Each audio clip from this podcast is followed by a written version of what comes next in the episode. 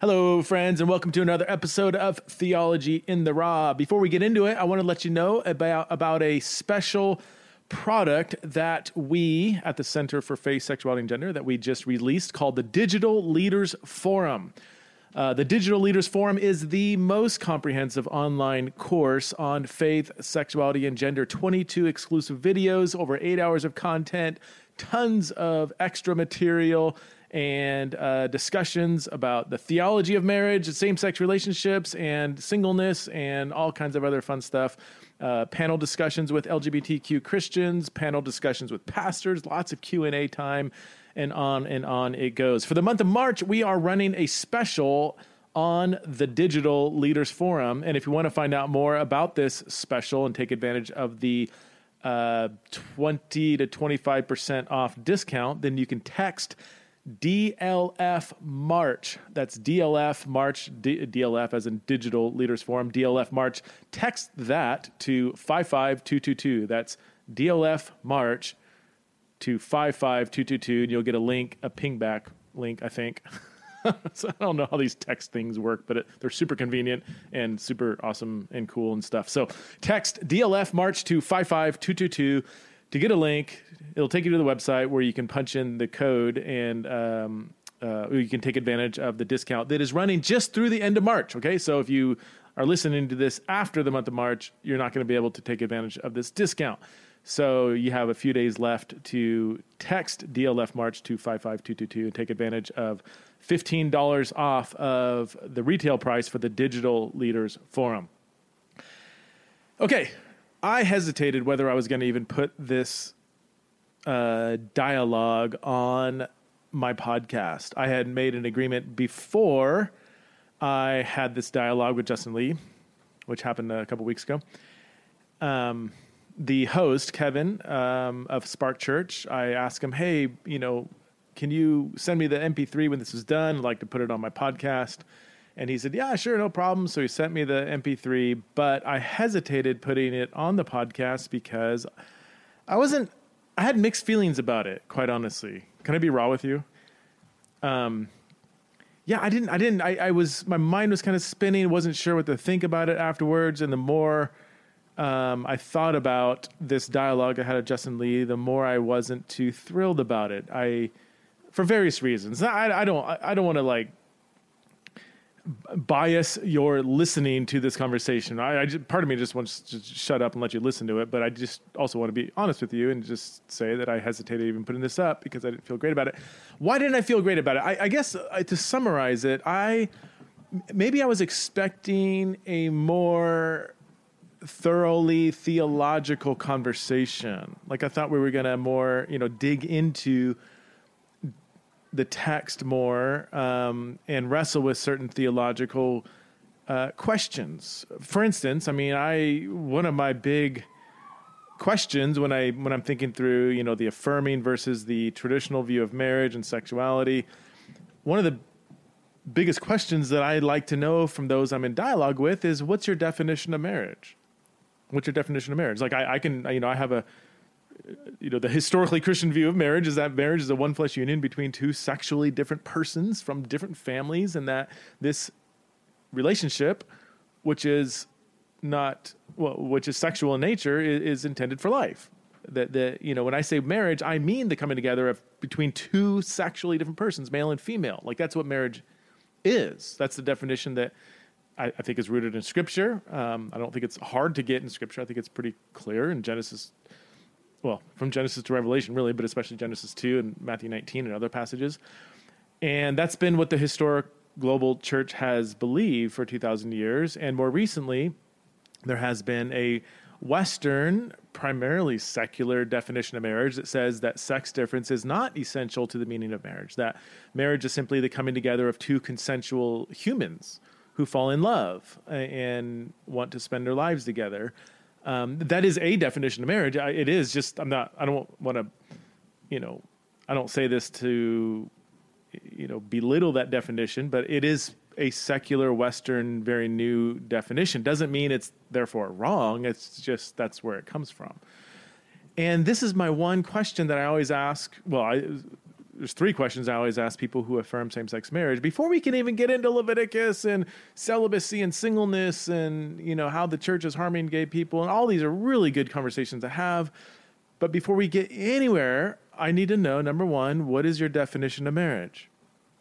Number two, where did you get that definition from? And number three, how does scripture inform your definition of marriage? And I, I rarely, if ever, get a satisfying response from people who affirm from Christians who affirm same-sex marriage in the church. And and I was really eager to get into that with Justin because I've read Justin's book uh, Torn: Rescuing the Gospel from the Gays versus Christians Debate, which is a great book. It's it's a it's I would highly recommend it. Um, to anybody who's interested in understanding this conversation better, especially if you want to humanize this conversation, Justin Lee's book is is really good. But in that book, he never tells us what his definition of marriage is. He doesn't tell us where he got that definition from, which again he doesn't really define marriage. And then I, I don't know how he understands um, a positive vision for same-sex marriage from the scripture. So I was super eager to get into that and we never really were able to get into that. And that was a little bit. I, I, think afterwards, I'm like, man, all of this, the entire discussion of traditional marriage versus same-sex marriage flows from those foundational questions. I'm not saying those are the only questions that we need to ask, but they are the primary questions we need to ask because when we're talking about same-sex marriage versus traditional marriage in the church and does God bless same-sex marriage, we it, all of that is just um it, it's it's really difficult to have those conversations when both of us are saying the word marriage and we mean two different things by marriage. When I say marriage, I mean the coming together of two sexually different persons. That's that's what the historic global church has believed and again, there's scriptural reasons for that. And when he says marriage, I don't know where he gets the idea from that um, sex difference is irrelevant for the intrinsic nature of what marriage is. And so I was super excited to get into that conversation, which never we never got into. Um, so anyway, that that was one of the disappointments that I had when I left the conversation. Also, there was just um, we were kind of stating our views, as you'll see, and sometimes we were able to kind of like maybe push back a little bit, but we never really. There, I don't know. There's just so much meat that we didn't get into, and I was kind of frustrated at that. Not frustrated. There's always fall. It's just the nature of a you know a rather short dialogue, you know, hour and a half dialogue about super important and complex um, ethical topics. Like, for instance, you know, you'll see in the in the you'll hear Justin say that you know when he reads Genesis two, he doesn't see sex differences being really that significant, and we didn't really get into it too much because when I read Genesis two, sex difference is woven into the fabric of the whole entire creation account. This is something N.T. Wright and well, I mean many other Bible scholars have have shown. It's not, it's not, it's not hard to find. I mean, if you look at Genesis 1, you see all these differences in God's creation singing together in harmony land and sea and day and night and heaven and earth and all these differences in God's creation are not opposing each other but are singing God's glory together in unity and at the climax of Genesis 1 you see the creation of humanity as two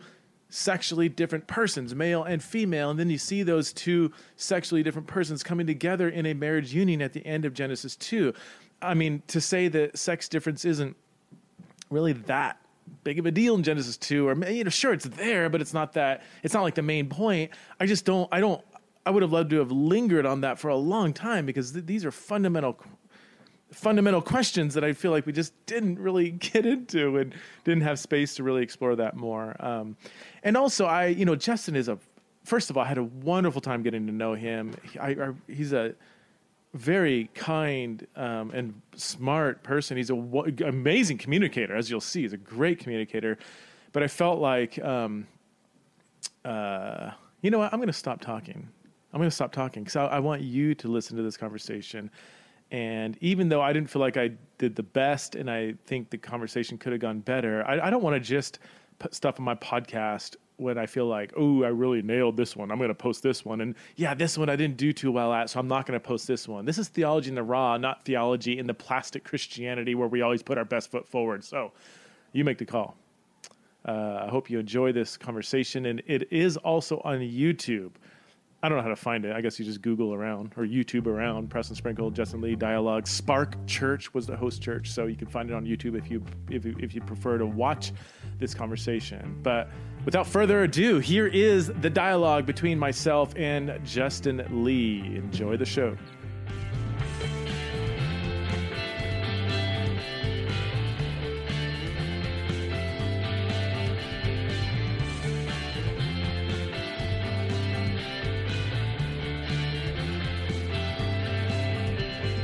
Um, my name is Kevin. Um, as I mentioned before, I'm one of the pastors at Spark, and I just want to welcome you and thank you.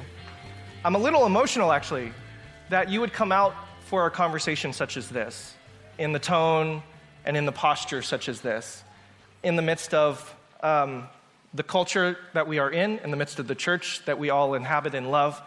And to see your faces, to hear you sing together as one church, um, I was just being moved by that and just wanted to thank you for that. Um, I want to say really quickly a huge thank you to Todd, who's running sound, and to Sean and Christina, who's part of our uh, the Foothill staff. Would you please give them a big thank you for all of their hard work?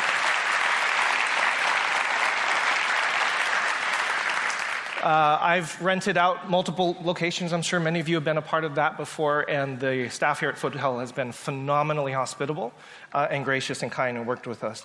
I also want to say a tremendous thanks to um, all of our sponsors. The partnership in this event tonight is also another reason to celebrate, um, to consider that all of you from Highway and from River and Sequoia and Spark and Bravemaker, um, and then many other churches that I know that you're a part of who weren't official sponsors, to have us all in the room for this conversation is also very touching to me, and I just want to thank you so much for that. I want to share with you very briefly here's generally what is going to happen tonight. We got an hour, hour and 15 where we're going to have a conversation together. We're going to take a 10 minute intermission because your mind can only absorb what your bottom can tolerate. So we want to make sure that we give you a sense of a break. And the, there's actually a psychological and spiritual reason for that. We're going to have a fairly, um, uh, we're going to have a, a conversation. And to move into Q&R, which is question and response, that's how we do it um, requires you to just settle for just a moment, to think and to process and to even converse with your friends. So, our intermission isn't just a programmatic piece, it's also a moment for us to catch our breaths. Um, there will be a microphone down here. We'll also ask that you please submit questions through Slido. Um, if it's in your handout, um, all that information is there. And use the uh, code SSSOC19. And please make sure that you start doing that at any particular time and start uploading. We'll use Slido as part of the question and our time. At the very end of the event, please make sure that you give us your feedback. I'm actually going to help us stop and do that. Your feedback is critical. We, um, our leadership at our church, thinks that events are not just important in and of themselves, but the work that you do after it is also as critical, if not more critical. And so your feedback to us is going to be really, really important for us in that work. After, as well, Preston and Justin will have their books available right outside, and I'll give you some directions for that. So I hope that you stop by the booth, greet them, say hello, get your book signed, pick up a book if you haven't uh, had, uh, haven't read their books yet any of that stuff and make sure you support them and their ministries. There's a couple uh, things I want to say as a brief introduction, and then we're going to introduce Preston and Justin. First, if you haven't read the introduction and the One Church statement in the ha- handout, I'm really going to ask that you kindly read it.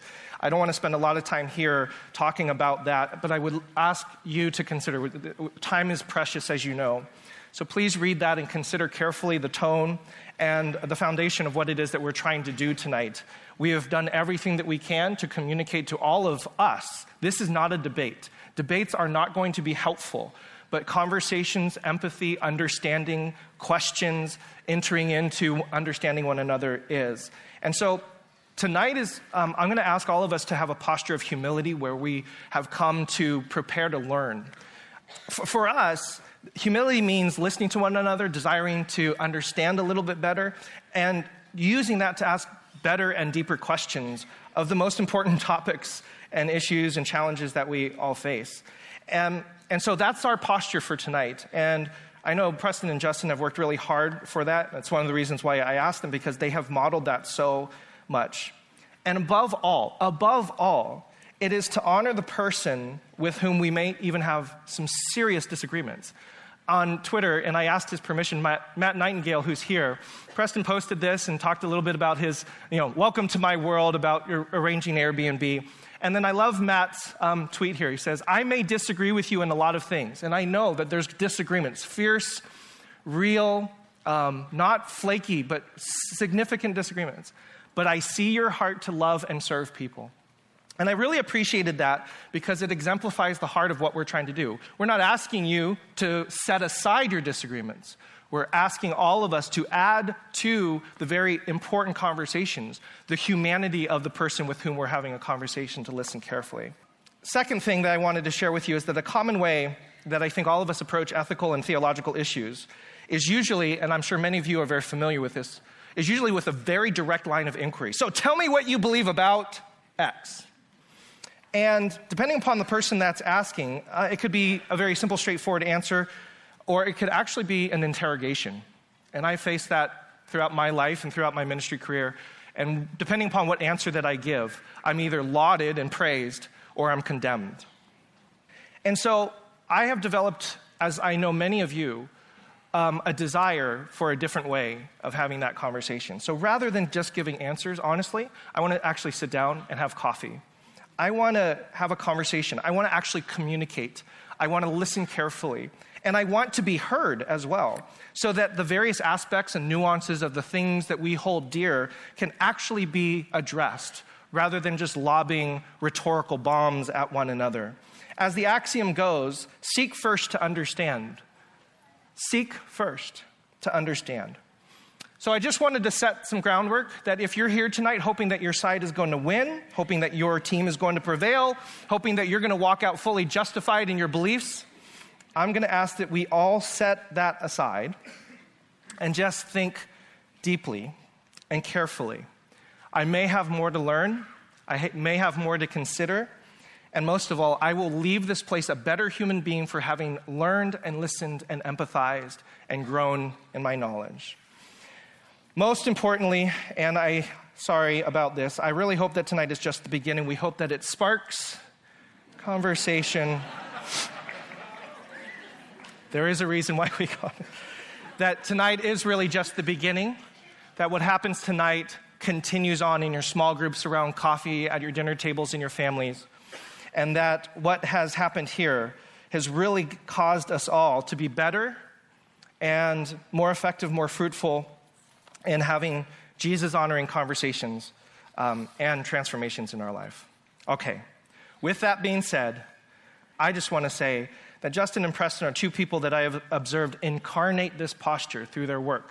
And having spent some time with them, I am even more excited for us to have this conversation. For both of them, respectively in their ministries, are changing the way we're all having this conversation, and I'm tremendously grateful. Absolutely, you are going to disagree at times. Absolutely, you're going to agree at times. And absolutely, you're going to want a point to be made. So we don't ignore that.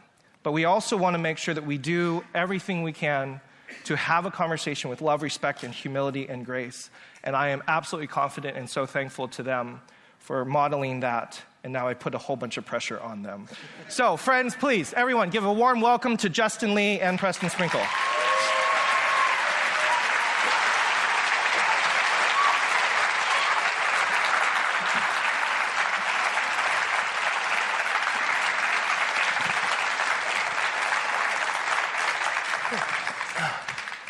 Right, I hope I didn't. Uh, anyway, there you go. I'm um, nervous. I don't know about you guys. yeah, I know. I, I hate I, introductions like that are, are challenging. Um, Preston is going to share um, a few moments, and then Justin's going to share a few moments, and then we're going to have some questions and have a conversation. All right, okay. Preston, go ahead. Yeah, I'm so nervous. This is like. um, Whatever you're about to say, I'm going to disagree with. So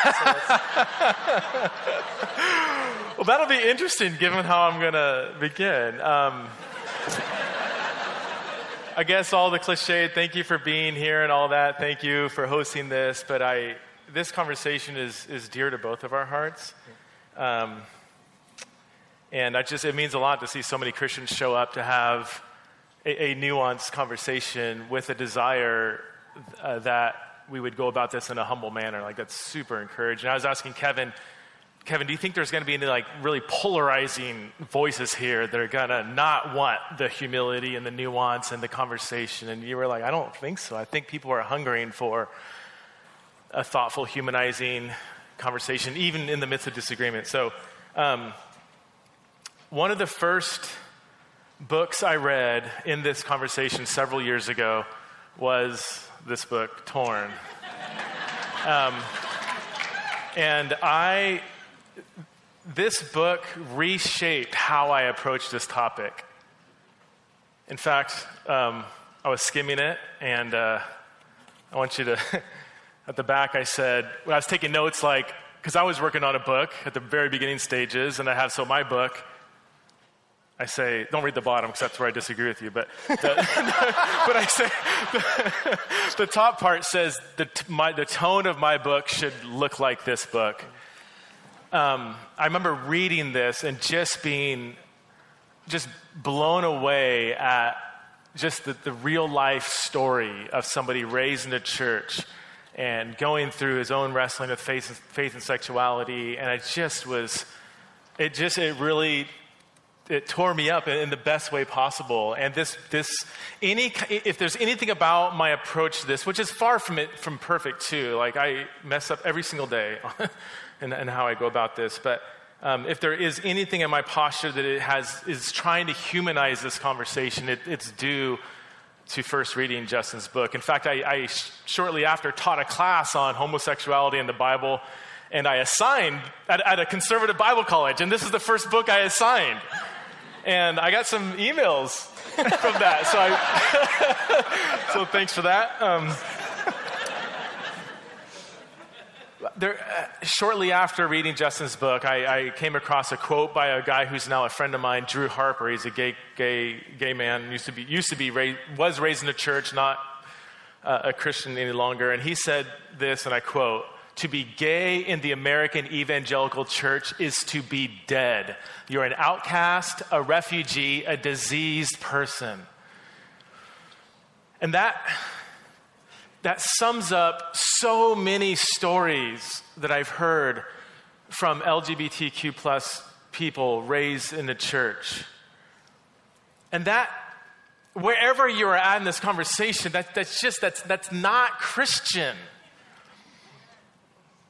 I mean, we, we, we sing the platitudes like the church is a hospital for, for sinners, right? Not a museum for the saints. And I, I, I like, I, I don't like most cliches, but I like that one. It's a good one. But when did the church become a graveyard for gay people? And we, we, we sing these empty phrases like love the sinner hate the sin. And I used to love that phrase, and now I hate that phrase. Why don't we love the sinner, hate our own sin, and invite all people to come walk with Jesus together as one broken sinner to another broken sinner, inviting another beggar in need of bread to follow this crucified Messiah together. And so I just, I've been torn, I've been truly torn up at these stories I've heard. And not just, not just heard, but, but now many friends of mine and, and, and hearing their stories and how that has left a lasting almost irreversible scar and on their relationship with God. One of my really good friends and mentors in this conversation, a girl named Leslie, who has experienced intense gender dysphoria her whole life. And she says, I have the, the, the abomination gospel so branded into my soul that every single day I wake up and believe that God, the God that she is passionately serving, she just feels this sense of shame because of the, the abomination gospel that has been branded into her. You just you can't you can't treat this topic the same when you enc- not just encounter their stories, but when when those stories become wrapped up into your own story. Um, so that all all of just that aspect of my heart in this conversation was first ignited by Justin Lee's book. So I you know, we both, we both have books for sale out there, I guess, right? We're selling books. So, but if you can only buy one book, I want you to buy my book. Okay. I mean, come on. I would highly recommend buying one of each.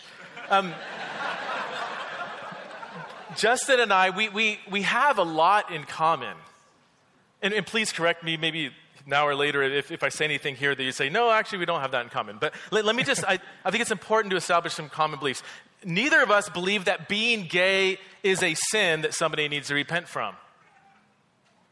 And, and I want to kind of qualify that and give nuance because some of you are like, whoa, what? Huh? But I'm, not, I'm just going to let it sit. Being gay is not something you need to repent from. Both of us are passionate about and, and run organizations towards helping churches become a place of flourishing for LGBTQ people.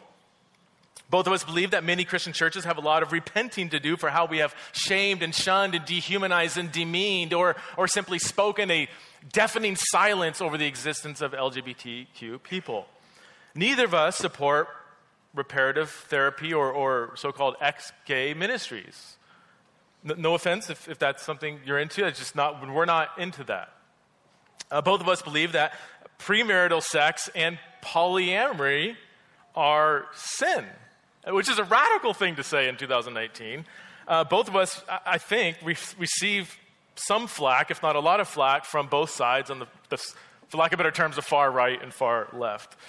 Um, numerically, I mean, if you were going to add up all our, all our similarities and differences, there'd probably be a lot more similarities. But I, I, don't want to downplay the significance of where we do disagree. And, and, and you, stated that from the stage. We talked about this before. Like, like we are, where we disagree, we, we are passionate about. Um, and, and we don't want to downplay that. If I can sum up our difference in as simple or concise terms as I can, it would be this. I think we answer this following question differently. The question is this, as concise as I can put it Is sex difference part of what marriage is? Is sex difference part of what marriage is?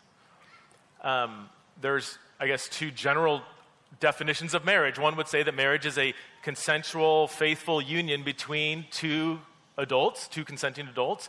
And another definition would be that marriage is the one flesh union between two sexually different persons. I would say our, our, ethical or theological disagreement largely flows from that. Like that, that is really the, the, the foundation from which our disagreements are going to flow from. I mean, yeah, we're going to probably interpret Leviticus differently and Romans, whatever, and maybe some hermeneutical things that we can talk about, but really our overarching difference has to do with how we answer the question is sex difference part of what marriage is? I, am going to answer yes. And if you, if, if anybody, if you affirm same sex marriage as, as something that God blesses or endorses, then you would say no. Like maybe it's fine if people who are sexually different get married, but that's not intrinsic to the very meaning of what marriage is. Where I, where I would say it is intrinsic to what marriage is. When we say the word marriage, when I say that, I mean the union between two sexually different persons. Um, I, I, and honestly, I, in the, um, I believe it's one of the greatest blunders in the theological debates and conversations around this topic.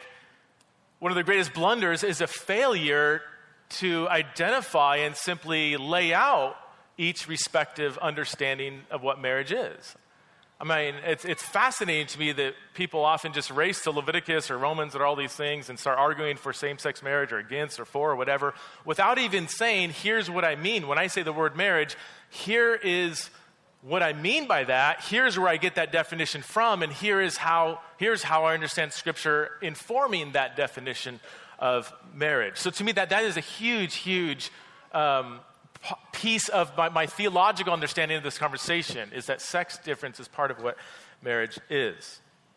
Or to, maybe I just, if you want me to, a more developed statement, I believe in what I call the historically Christian view of marriage. And we, are going to probably talk about terms, so maybe um, you might not find that term helpful, but the historically Christian view of marriage, which says that marriage is precisely the coming together of two sexually different persons in a one flesh covenant union intended for life, and that all sexual relationships outside that covenant bond are sin. Um, how much more time? Uh, two minutes? One minute? Sure. just, okay, quick, let me just summarize in th- a three hour argument into 20 seconds. Let me just give you three reasons why I believe in that. Number one, when the Bible consistently affirms that sex difference is part of what marriage is, not just as a cultural artifact, but as a pr- creational prescription. It's not just that, oh, most marriages in the ancient world were kind of between man and woman, and the Bible kind of adopts that cultural norm. I'm saying that it's built into the very fabric of God's design for what marriage is, is, is what I would believe. And I would have reasons for that from Scripture and Christian tradition. Number two, whenever Scripture mentions same sex sexual relationships, they are always prohibited. Justin agrees with that. Anybody that believe, right, reads the Bible believes in that. The debate is not about what the Bible says, it's about what it means and how it applies for today. But I do think it is important or, yeah, significant that whenever same sex sexual relationships are mentioned in the Bible, they are always prohibited. Um, and I do think those prohibitions include all kinds of same sex relationships, not just exploitative or um, other aberrant forms of same sex relationships. And number three, the global multi ethnic, multi denominational church for 2,000 years, the global church, um, has also um, understood the ethical questions along similar lines. Now, I don't use the tradition, I'm a Protestant, okay? I'm a Bible guy, so I don't I don't use the tradition argument as a standalone argument, but just as a way to cross check my interpretation. So I don't think people say, now this is your view, Preston, and you believe, and your view is this. I was like, well, I'm not. I affirm the historical view that's been affirmed for 2,000 years cross denominationally. This isn't just my personal, private kind of interpretation of Scripture. So, so it's important to, it's, so here, the, the, and I'll stop. The, it's so important to understand this is not a debate about inclusive, be, being inclusive versus exclusive. Like Justin's the inclusive one, I'm the exclusive one. We both, any Christian believes, any Christian is by definition inclusive. The debate comes, uh, the debate surrounds the sexual ethic that we're including people into. You see, that's a huge difference. Everybody believes in including, or should believe if you're a Christian, including all people, but you're including people into a, commu- a forgiven community seeking holiness and repentance. And part of what constitutes holiness is a sexual ethic, and that's the disagreement. But we don't disagree on whether all means all, love means love, and we should include uh, all people into that community seeking holiness and repentance. Um, I'm going to stop. I've got a lot more to say, but I've, I've, already taken too much time. So that's my intro. Yeah. Peace. What's, what is that? Is that the wrong way? I don't know. Justin. So I said I was going to disagree with what you said. So um, we'll start with this. I don't know what kind of hack book this is.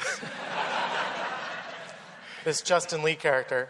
Uh, well, no, I disagree with you on one important thing, which is if you're going to buy one book,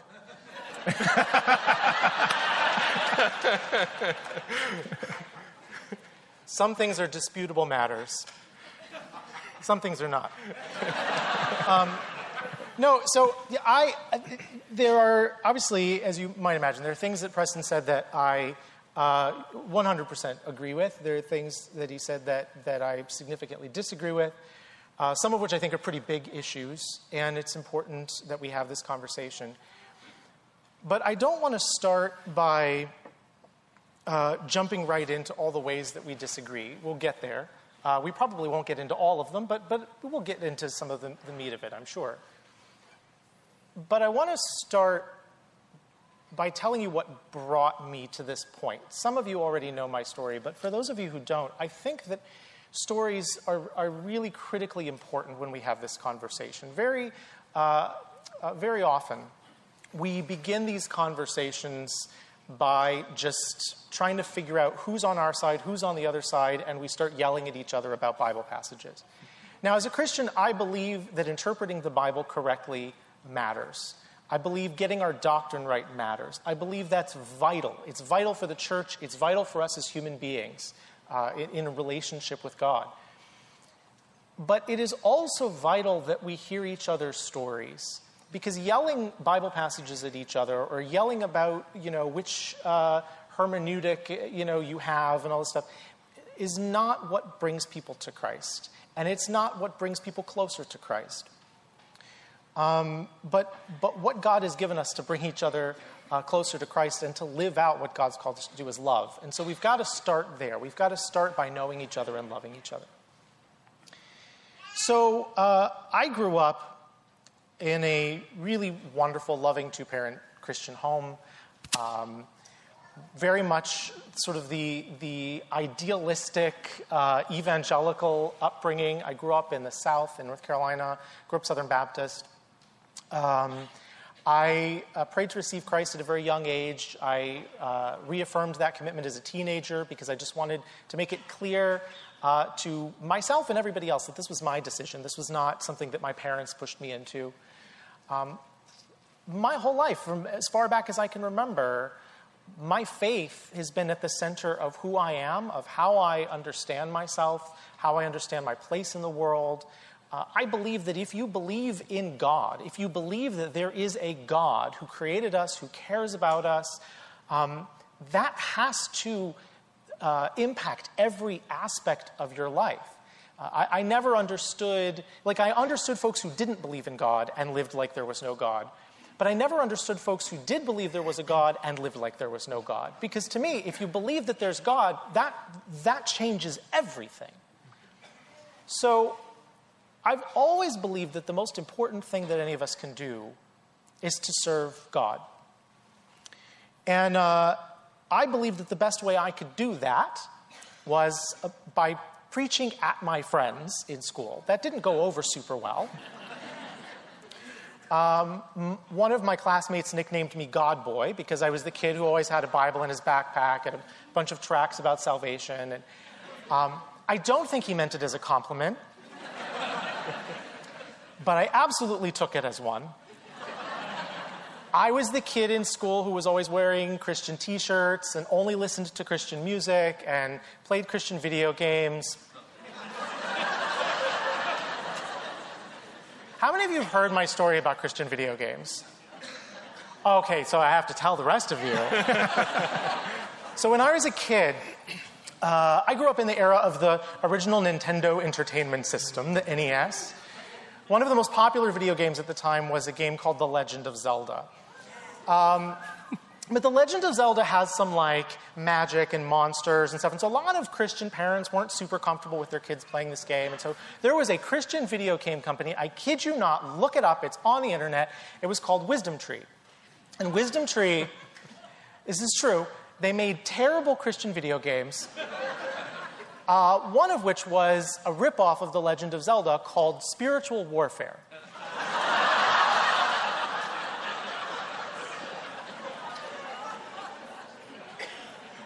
This is real.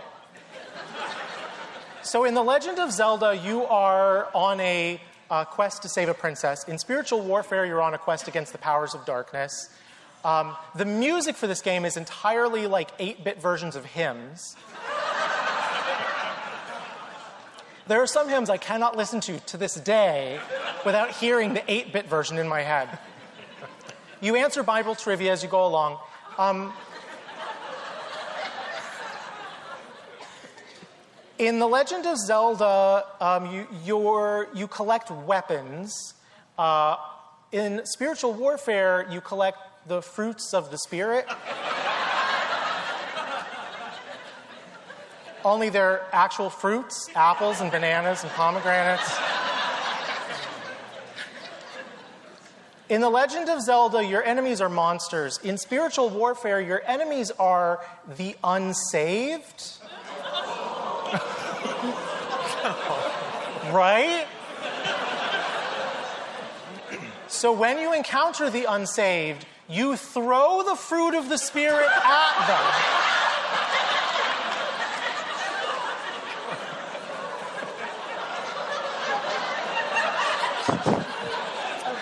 Well, thanks for coming, everybody. I think we're, we're going to conclude right there. Or, and this is true, blow them up with vials of God's wrath. Oh my goodness. At which point they repent, convert, and disappear. That is not the gospel. and I tell this story partly because it's funny, um, and is absolutely true. but partly because I think it says something really uncomfortable if we want to examine it about the kind of church culture that some of us grew up in. I saw my role as a Christian to be going out and throwing the truth at people so that they would repent and convert, and then I could move on to the next person.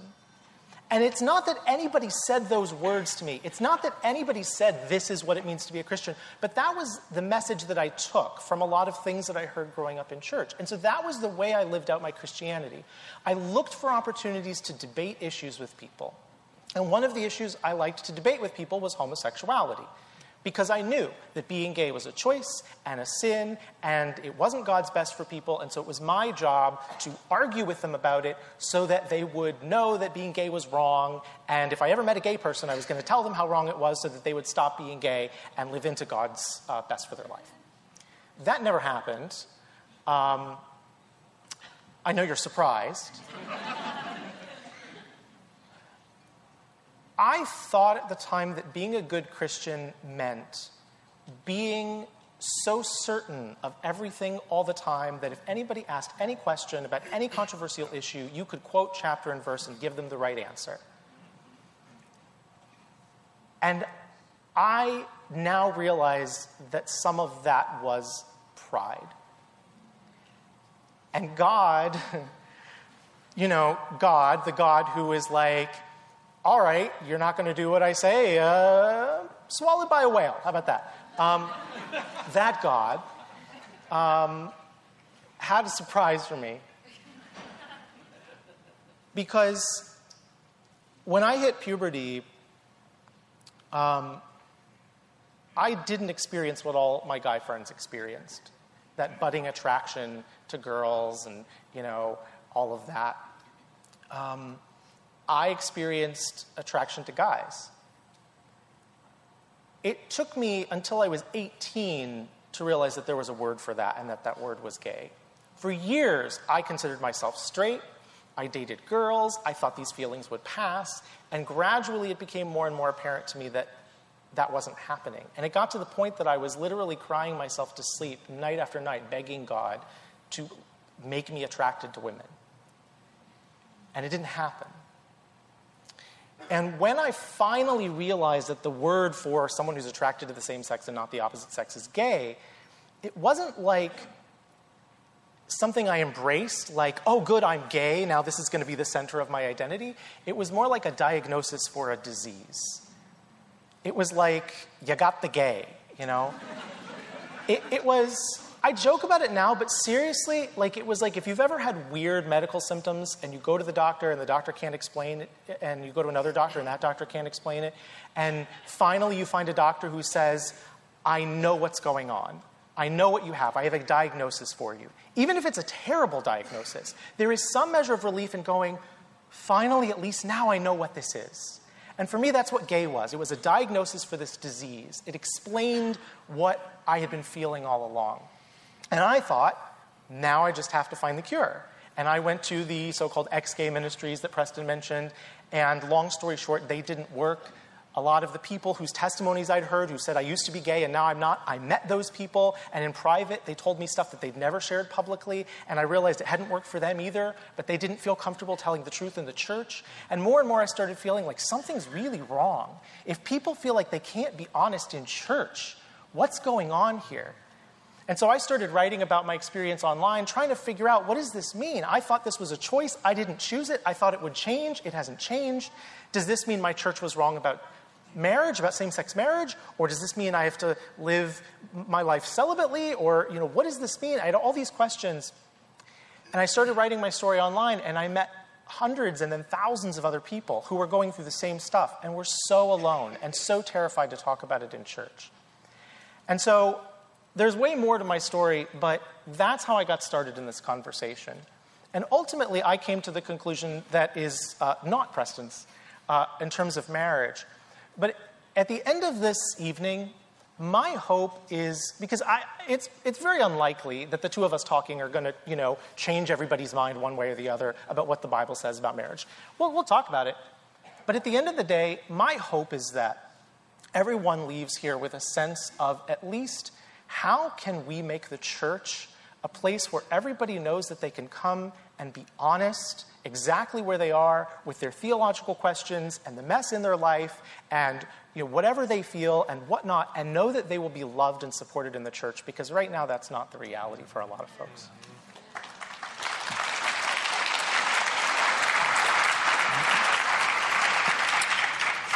So maybe we can start there. Um, Preston, you mentioned inclusion versus exclusion is really not this binary that you hold. Um, Justin just ended on a very similar theme and a, a similar call to all of us. So I guess um, if we're going to get down into the weeds, the challenge seems to be that if you continue to hold to your, and again, we probably need to talk about terminology too, like the historic yeah. Christian view, and it is being received as non inclusive. Like, there's a part of my humanity that is actually not welcomed in your theology. I think that seems to be maybe a good place to start because the, the heart, we, we agree on the heart of what we want to have happen, but yet th- there's a theology, there's a teaching that is out there right. that is being received as unloving, as you're rejecting part of my humanity. So maybe we can start there yeah. and do a little back and forth and, and share maybe, Justin, your thoughts on how that's being received as well, and and maybe a little bit of the differences yeah. of, of your approach on that. So I guess that would be my question. Do how, how, do you yeah. how do you manage and navigate that? Yeah. Because I hear your heart. Obviously, I, I mean this is part of the reason why you're here is because of this deep desire to open the doors to to make the church the place for all people, and yet the the piece that one piece is a communication to some people. It's being received as, but how can you say you love me and you welcome me, but you reject this part of who I am? So, how would you navigate, yeah. I guess, that? Start with an easy one.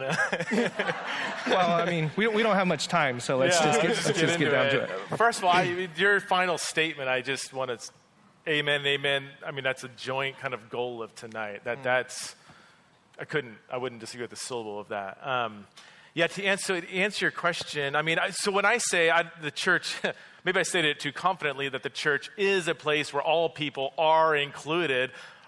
A lot of you are like calling BS on that. Like, no, I've been to lots of churches and it certainly doesn't feel like that. And that is a massive problem. I mean, it's part of why I spend a full time job now helping churches to truly be a place where all people feel included into a community seeking holiness and repentance. And maybe they come face to face with the marriage and sexual ethic and they say, you know what?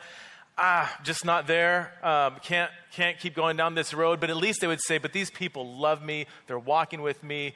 They're, they're asking honest questions. They're letting me ask honest questions and wrestle out loud. I mean, if the church isn't a place where you, can re- where you can't wrestle out loud with whatever's going on, then that's not the church that God designed the church to be. So, but to your question, like, um, I don't. I don't believe, and maybe this would be another point of disagreement. Um, I don't believe that marriage and sex is essential for human flourishing.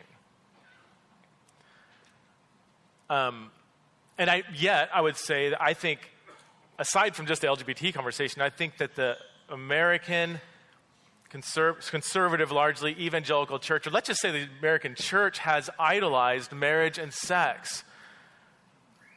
The, the, our culture has idolized maybe not so much marriage, but sex. And we just, because we can have sex we get married, typically, then we idolize marriage and sex. To where if you're like 38 and in the church and still single and good looking and people are like wow how come she's not married yet? She's so pretty. Like something's wrong with her because she's not married. Like we we have built into the fabric of evangelicalism this implicit sometimes explicit idolization of marriage and sex so that if you're not quite married yet until you're having lots lots of great sex then you haven't quite fully arrived. You cannot you, you're not really complete. You can't flourish as a human until you have you know, a great marriage and, and, lots of great marital sex. So I just, I don't see that in the New Testament. There's no, there's no place in the New Testament where the word hope or gospel is connected with, like, you will get married and, and, and have a wonderful sex life. I mean, that was one of the problems of the whole purity era. We said if you do everything right and do your devotion six days a week and don't go past second base with your girlfriend and minimize your porn intake, then God's going to bless you with the one and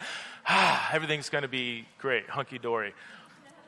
So I don't, um, so I, I don't, just ontologically, if that, anthropologically or theologically, I don't think a, a, historically Christian view of marriage and sex is, in, it is intrinsically dehumanizing because I believe you can be fully human um, without being married or being sexually active. So now communicating that's the that's the million dollar question. So I mean it doesn't always sound like that. So in principle, I I don't disagree with anything you just said. Um, but so one of the things that uh, frustrating to a lot of LGBTQ Christians in the church, um, and that's the you know the acronym is always changing. That's that's sort of the where where where we are right now. That's the the the what's considered the most accepted acronym now is LGBTQ. Um, I'm also going to speak though as a as a gay guy, so you'll hear me talk about gay Christians as well. Um, one of the frustrations that I know that a lot of my fellow LGBTQ Christians have in the church is, is a lack of empathy.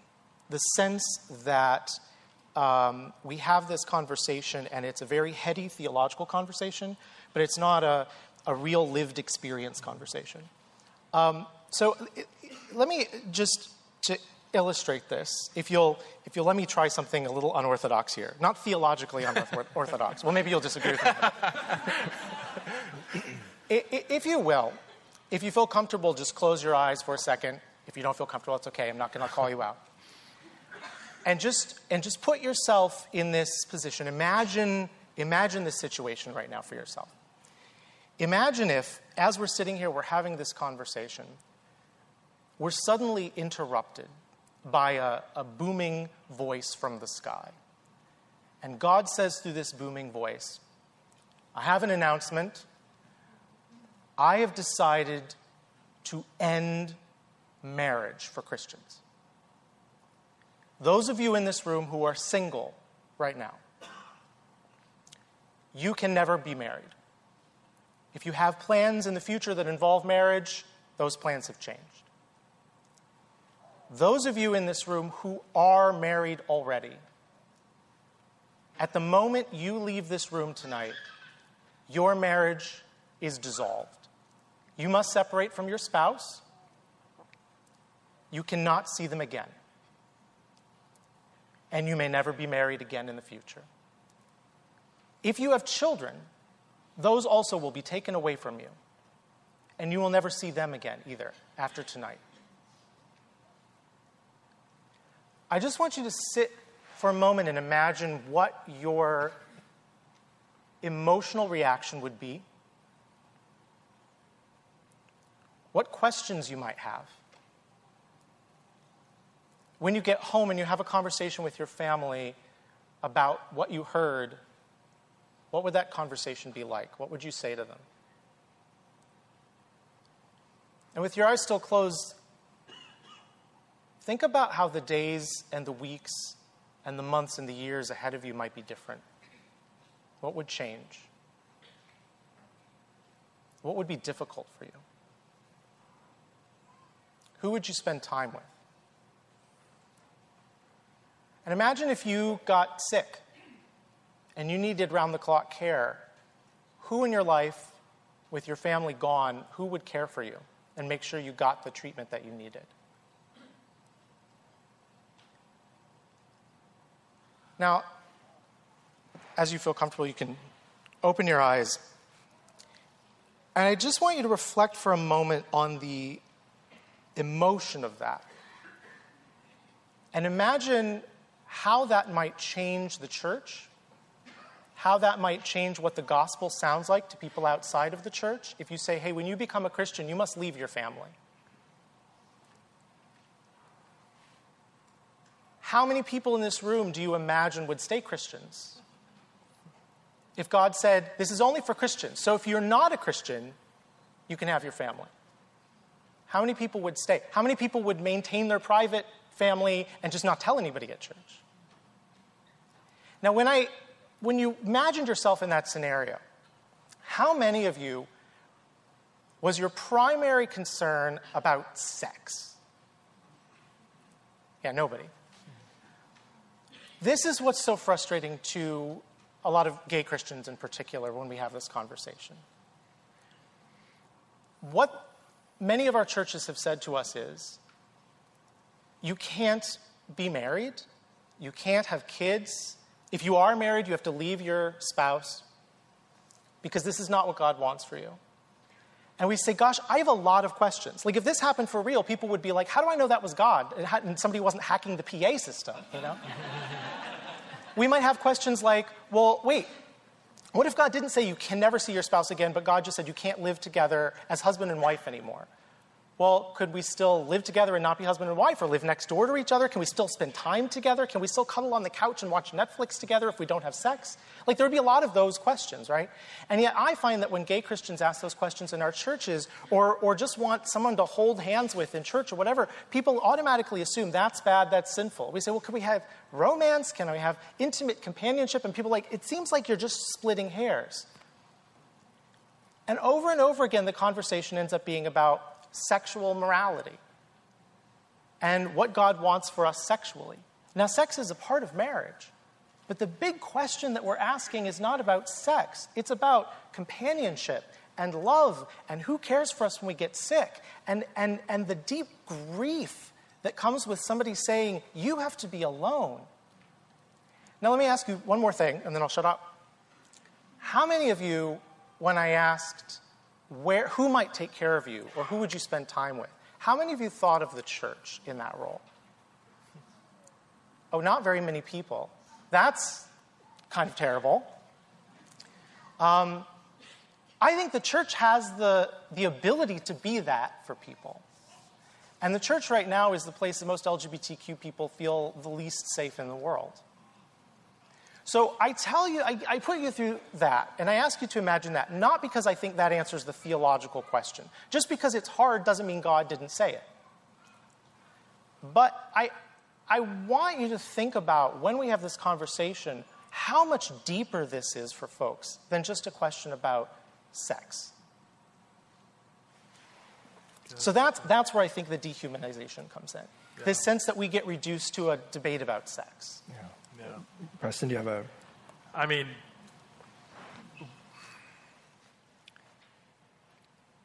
the modern day conversation, debate, dialogue about sexual ethics, marriage ethics is so intertwined with a, with a, what should be a conversation about ecclesiology, about church, because the church that Jesus envisioned and fought so hard to build in terms of being, like when you said, like, would the church be the one caring for you? And I'm thinking, like, First century church? Oh, absolutely. 21st century American church? Few and far between. Yeah. And that's why I think it is, um, we can't, this is that stupid cliched phrase I, I, I, said to you earlier They're just so goofy, but it, it makes sense. Like, as, as if, you're, if you believe in a traditional view of marriage and stuff in this room, like, you can't just try to call people out of sin without calling them into kin. Um, or a, a, friend of ours, Eve Tushnet, talks about the vocation of no. Don't have gay sex. Good luck with that. See you on the other side. I'm out of here. I got a family to go attend to. Like, if we're not willing to do what Jesus commanded us to do in Mark 10, 29 to 30, of like becoming the family and brothers and sisters and mothers and fathers and fields and homes for all of God's people, opening up our homes and our dinner tables and minivans and family lives and doing that, then I just I, I get nervous about people just saying, "Don't have gay sex. Good luck with that. I'm going to go home to my family and you know hope that works out for you." Yeah. So I mean, I think I think this is a lot of common ground actually within the difference that that man, we need to wake up to the the, to becoming the reward that Jesus built into the gospel. You leave behind everything in Mark 10. What do you get? Well, you get eternal life in the afterlife. That's great. If that's all there was, then that's, hey, it's worth it. But also in this life, you get the reward of mothers and families and fathers and mothers and sisters and brothers, you know, the, the spiritual kinship.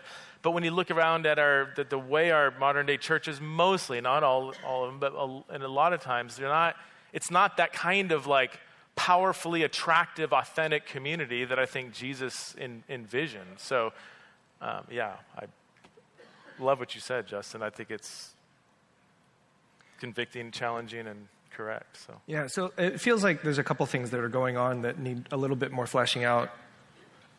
Thank you so much for sharing that. That was really, I think, a, a perspective that I, I'm so glad that you voice and you model it so well for us. I'm hearing the voice on the other side, though, Justin, that would say, that's, I, I have sympathy, I have empathy, but I can't let that personal experience change the way that I read the text. Sure. And so, um, I, I, didn't hear you, Preston, mention anything about you know re- responding specifically to how pre- uh, Justin's uh, exercise in that imaginative exercise leads to an interpretation of how we actually practice this. But so I, I guess the the question for you then, Justin, would be: um, the text is the text, right. and it says what it says, and as much empathy as I can have for you, I, I can't I can't dishonor God by dishonoring what the scriptures are teaching. So, how, I think, again, to honor the, the exercise, it's really wonderful, and I really appreciate you doing that. So, how, how would you respond to that? What's the navigation through that? So, well, yeah. I mean, first of all, I think that's I think that's right. I think that that at the end of the day, if God says sacrifice Isaac, you, you sacrifice Isaac, right? Like that's. Um, but I, for me, the starting point for the conversation has to be for those who are not directly affected, and this specifically, you know, affects those of us who are who are gay. Uh, the, some of the questions are a little more complicated for other folks on the LGBTQ plus spectrum, but um, if we're going to say to, to gay Christians, uh, you know, this is what God's demanding, uh, at the very least, there needs, that needs to come with a tremendous amount of like grief and walking that, you know, walking through that with people and not just dismissing it as, uh, well, you know, we put too much emphasis on, uh, on family in the culture, which I know is not at all how you meant what you said, but it's, it's definitely how it feels at times when, when folks in the church say that. Um, it's sort of like, gosh, well, we spend too much time talking about fa- family. You know, family is not the end all be all. Marriage isn't the end all be all. Uh, anyway, I, hey, I'm late to have dinner with my wife, so, you know. um, but as I said, that does not by itself determine the theology. What I would hope that it does do is encourage us to go back to the scriptures and make sure that they do say what we think that they said. In the same way that if, if we did literally hear a voice from the sky that sounded like God was saying that, that we would do some analysis, analysis and say, okay, wait, this is a really big deal. Let's make sure that was actually God. And let's make sure we parse very carefully what was just said. Um, I, I, I disagree with Preston in his describing of his view as the historical Christian view. It is certainly true that the church historically has not um, uh, allowed for same sex sex. The church historically has said that same sex sex is sinful. That's not really been debated in the church until fairly recently. What the church has not historically said is we recognize that there are gay people who are also Christians for whom a same sex relationship is the only real opportunity that they have for a romantic relationship, uh, and those people must be celibate. And that may sound like I'm splitting hairs, but it's a really significant distinction. Um, because through the vast majority of the church's 2,000 year history, uh, there wasn't really a whole lot of debate about this, partly because there wasn't any cultural conversation about the existence of gay people. The assumption was everybody had the opportunity for heterosexual attraction. And so to say don't have same sex sex was essentially equivalent to saying don't have sex outside of marriage. Uh, what's the problem? Mm. Um, so I think that it's important that we go back and re examine what the scriptures say. And I would argue, and gosh, this would take a lot longer than we have, but I mean, I would argue that there are a lot of things in scripture that would lead us to a different reading. Um, but that's, that's for me the, really the, the, the point of, of the exercise. Yeah, yeah. Do you, do you want to respond? I mean, so yeah. I'll, I'll, follow up with a question okay. to, to you, Preston. Yeah. You, you mentioned, and uh, a little bit to what Justin was saying, that um, the response of, well, we get to give too much emphasis to family and marriage and, yeah. and things like that, and it, that's not the end all be all. But yet, the argument that I've heard you make, as well as other people on, on a very similar position, would make the argument from creation. Yeah. Right? We're going back to Genesis 1, and we're using Genesis one Mm-hmm. as the preeminent example of God's good design. So I, I'm kind of curious, Mm-hmm. that sounds dissonant to me to say that God's good design, and Mm-hmm. we are very strong in the emphasis of male and female, Mm-hmm. created in God's image. Man's going to leave, you know, his, his mother and his father, be united to his wife, right? All of that teaching. And yet at the same time, you're saying, but, you know, marriage and sex is not really all that big of a deal. So help Yeah, me navigate okay. those two pieces Yeah. of the puzzle, and somewhat in response to Justin's um, comment that brushing that aside still feels like a dismissiveness.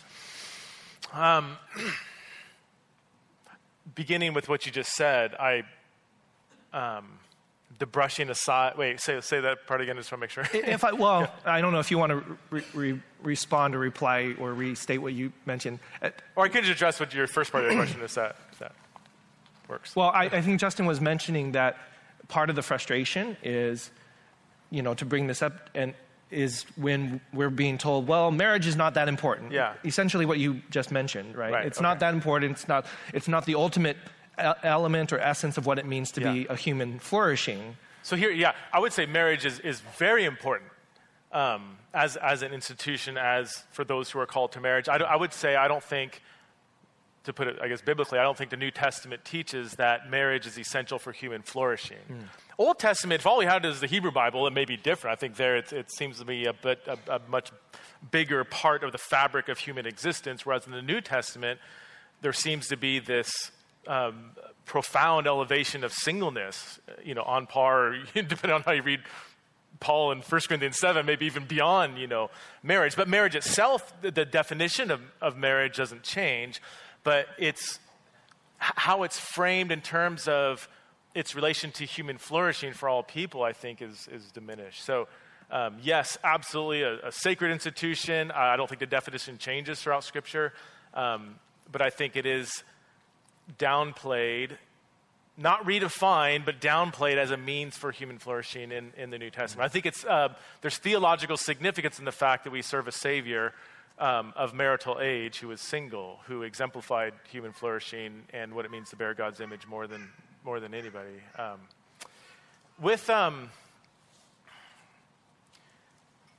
yeah, so with, I mean, with Genesis 1 and 2, I, I do think, I mean, Genesis 1 and 2 is not just the first two chapters of the Bible, it it is pretty fundamental to a Christian worldview. I mean, it's, it's where we get the goodness of creation. Like, if you believe that we're to care for creation, like, that's a profound statement that, that the Bible declares that creation is good. It's where we get the full equality of man and woman. Like, it, one of the most radical, profound, beautiful statements in all of ancient Near Eastern literature is that male and female are created in God's image equally. That, that was the most radical statement in the ancient world.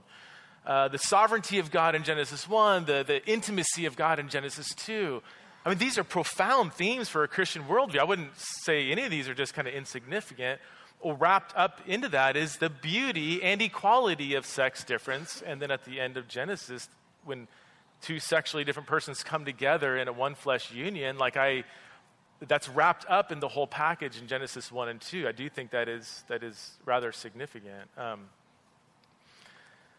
yeah, up there. So when I, it's interesting. Like when I read, uh, when I read this the same passage that you're talking about, um, I don't see in that passage a big deal being made about sexual difference. That's I I I, I it, it's certainly there.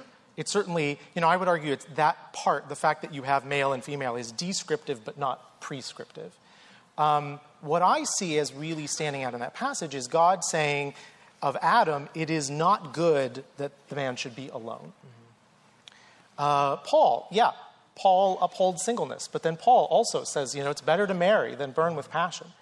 Um, I, I, over and over, I see Scripture reaffirming that marriage is uh, is valuable and is important and is something that many of us would feel a tremendous loss without.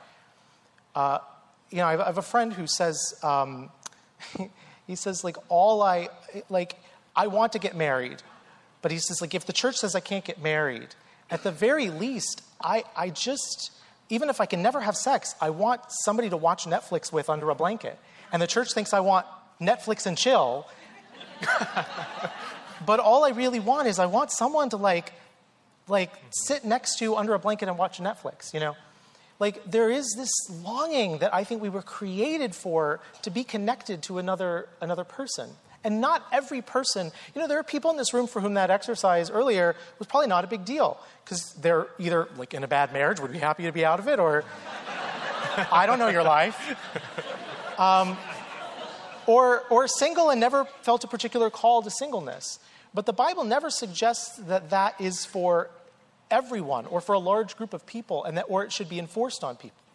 Now, is it, is it essential for human flourishing? No, I don't think it's essential for human flourishing necessarily as such. But I'm reminded of the story where Jesus heals on the Sabbath. And the, the, the guy that Jesus heals, uh, you know, has a withered hand. Is it essential for human flourishing to have a non withered hand? No, I don't think so. Um, but Jesus chooses to heal on the Sabbath, even though you're not supposed to work on the Sabbath. And the Pharisees and teachers of the law get upset about it and, and give him a hard time about it. And Jesus says, and there's several uh, occasions where he has these kinds of conversations about work on the Sabbath. Um, you know, but, but he, he says, you know, which is better on the Sabbath, to do good or to do evil, to save life or to kill, which is a weird, like, it's not like his only option was either, you know, heal this guy or kill him. I mean, he could have left the guy. He could have come back and healed him another day. Jesus makes a conscious choice. And Jesus, on one of these occasions, says, um, If your child or your ox fell into a well on the Sabbath, wouldn't you pull them out? And for me, what Jesus is saying is okay, yeah, there's a rule about work on the Sabbath, and that rule is valuable and it's important. It was a very, very important rule. Um, but he's saying, look, it, it, matters the impact of your theology. It matters not just that you're following the rule, but what is the impact of that on human beings who are hurting. And I feel like what the church is saying to folks is, or what the church is saying to a lot of Christian parents is, leave your children in the well overnight because the passages clearly say that. And then when we look at the passages, none of those passages are about same sex marriage or gay people being celibate. You have passages about stuff like gang rape in Sodom or idol worship in Romans. You know, passages uh, in 1 Corinthians in the context of a, of, a, of, a, of a culture where men are having sex with boys on the side outside of their marriage. And I don't think any of that applies to two people who want to commit their lives to each other in, in the sight of Christ. And, and, so that's, that's my concern, is that we've gotten so concerned with uh, applying these verses legalistically, the way the Pharisees were, trying to do the right thing, that we've missed the forest for the trees. Hmm. This feels like a, a, commonality actually between both of you in your stories. And I, I want to reemphasize a point that you made, Justin, that I think is that we don't want to gloss over that you're not saying that your experience or that empathy um, replaces or usurps or is higher than the text, but it causes you to go back and re- read and to rethink and to recognize that maybe the 1984 NIV English version may not be the, the most you know, accurate way in which God has dictated his will, right? So your experience leads you to revisit that. Is that a fair? Yeah, I think the conscience. Well, for, so first of all, I actually one of the things I like about the 1984 NIV version. thanks for bringing that up. Uh, is 1 Corinthians 6 9 in, that passage uh, says homosexual offenders will not inherit the kingdom of God, which led a friend of mine to say, uh, and it always makes me laugh, uh, the Bible condemns homosexual offenders, so stop offending the homosexuals. which,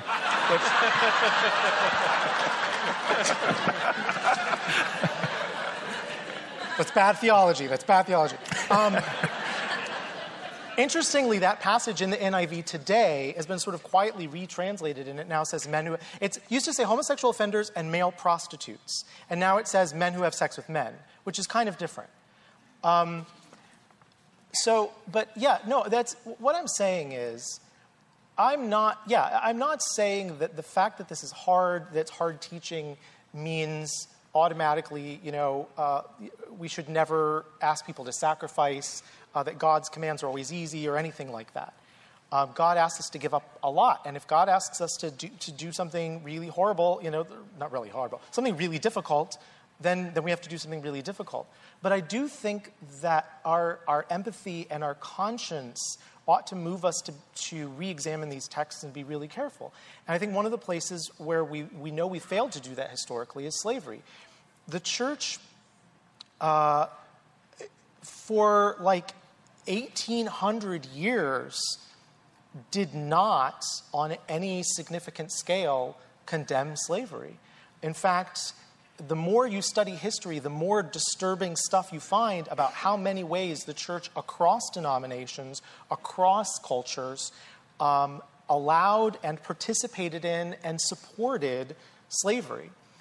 And, you know, occasionally you would have like a person who would pop up here or there and go, something feels really wrong about this. But the, the teachers, the powers that be would go back and say, well, look, here's this passage that says slavery is okay, and here's this passage, and this passage, and this passage. And it even got to the point, there's a great book about this uh, by an evangelical uh, Christian historian named uh, Mark Noll, and it's called The Civil War as a Theological Crisis. And he argues that in the American Civil War, as the cultural attitudes toward slavery in the US were changing and more and more Christians were becoming abolitionists, that there was a real theological crisis because for so many Christians, including those who didn't like slavery, there was a sense that Scripture was clear in allowing slavery, and yet their consciences were leading them in another direction and they didn't know what to do about it. And it's, I mean, some of the quotes from that era are just like, I mean, you can. Um, I'll, I'll give you one real quick, just because I think this is uh, uh, like this is is just incredible. Um, uh, I'll give you a couple. So, Leonard Bacon, 1846. The evidence that there were both slaves and masters of slaves in the churches founded and directed by the apostles cannot be got rid of without resorting to methods of interpretation which will get rid of everything. Moses Stuart, 1850, who Noll says was widely recognized as the nation's most learned biblical scholar at the time, wrote that abolitionists, quote, must give up the New Testament authority or abandon the fiery course which they are pursuing. In other words, you can't be an abolitionist and believe that the New Testament is the Word of God because the New Testament so clearly allows slavery. Um, we look back at that now and we go, that was really wrong. And we see evidence in Scripture of a movement that we go, oh, here's the evidence that we would now point to to say the Bible doesn't allow for slavery. But it was not obvious to the church for almost 2,000 years. And that was a conversation the church was having for, for 2,000 years. This is a conversation the church hasn't been having until recently. And so I think we need to be open to if our consciences are saying something feels wrong here, we need to listen to that because that could be the Holy Spirit. Mm-hmm. Yeah, and I think that's a perfect yeah. lead Yeah, in for you. All right, Yeah. tell me why I'm wrong. In- well, in, Okay. in addition to that, you, ha- you have other issues such as uh, divorce, self-mutila- self-mutilation, um, Yeah. in addition to slavery. So, yeah, uh, Yeah. help us So let me navigate yeah let me try to go back and let me begin with the slavery one. I mean I um, I don't. I would say there is more diversity in church history, especially in the a- ante-Nicene period. The, I mean, um, several early church fathers were not as into slavery as you think. Even Aquinas had different views than others. I think there was more diversity there. But yeah, of course, there's 19th century Christian American interpreters who I think just totally botched interpreting how the Bible frames slavery. Um, I mean, kind of part, part of me is like, yeah, I mean, there's several times throughout church history when interpreters botch interpreting the Bible. I mean, think about for how long we they were so misogynistic and demeaning towards women, even though Genesis 1 seems pretty clear that women are fully equal with men. But, so, I mean, if this is a dialogue about slavery, scripture, and the soul of Christianity, I would love to just, you know, dig deeper into that and talk about, you know, the trajectory of slavery in the Bible and how Paul gets slavery from the inside out and how de- slavery is a departure from Genesis 1 and 2, where I think sex difference in marriage is going back to the Genesis 1 and 2 ideal. And, um, and both of us are going to agree that the Bible doesn't endorse slavery. And so, but we would have biblical reasons for that. So that's where I want to say, I think it's, it's just, uh, I mean, just from my vantage point, it, it feels like a bit of a red herring to say, well, we kind of screwed up this area here, and so therefore, and it's like I'm going to hang out on that therefore a little bit and say, wait a minute.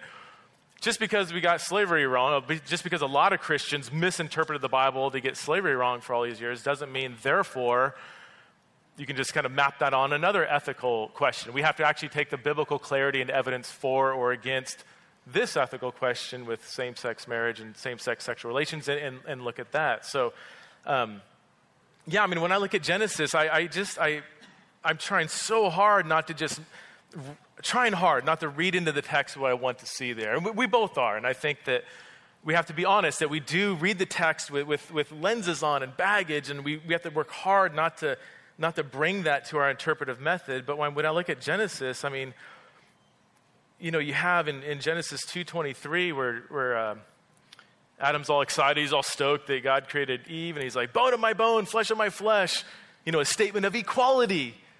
And then he says, you know, she shall be called woman because she was taken out of man, a statement of difference. Woman, man.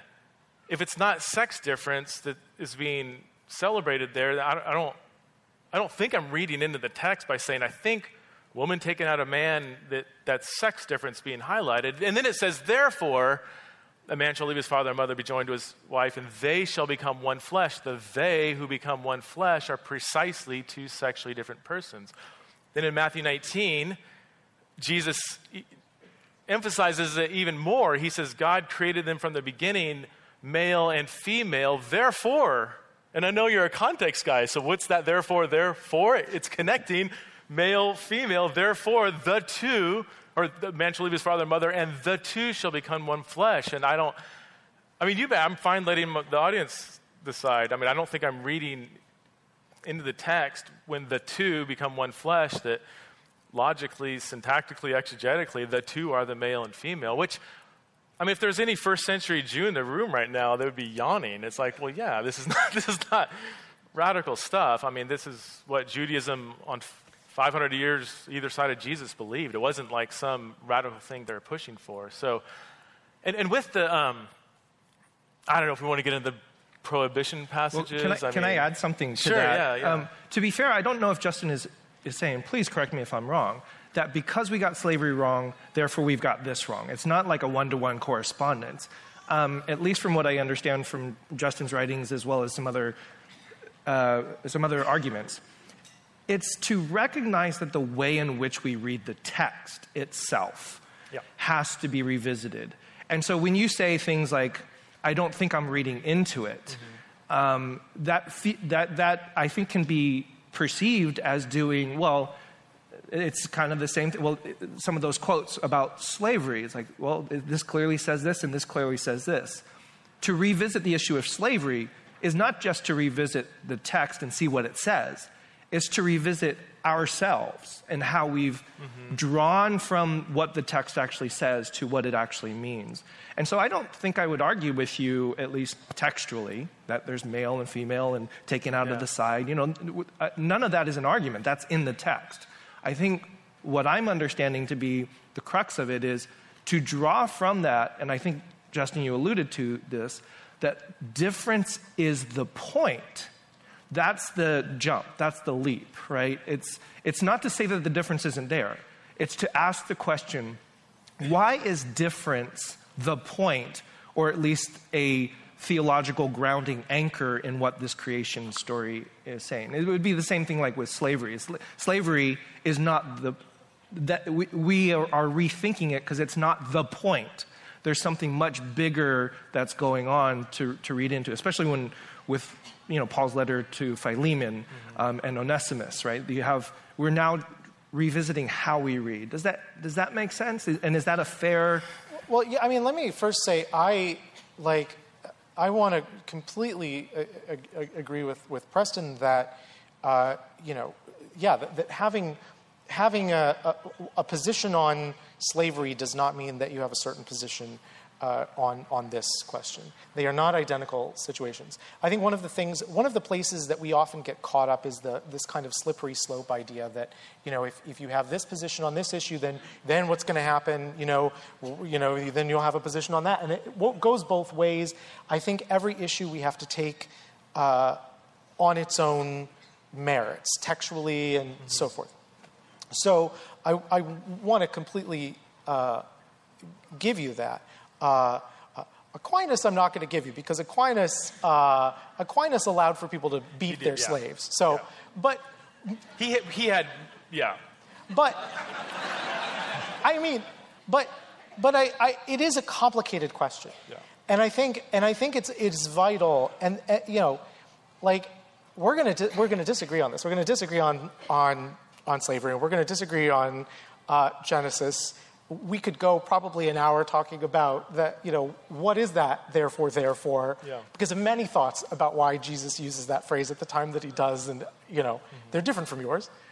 But I do think it's important for the sake of having a gracious conversation in the church that we be able to look at these passages, um, that we be able to recognize that it is as much as we want to read these texts and just hear what God is saying in these texts, it is impossible for us to read these texts without reading them to some extent through our own lenses.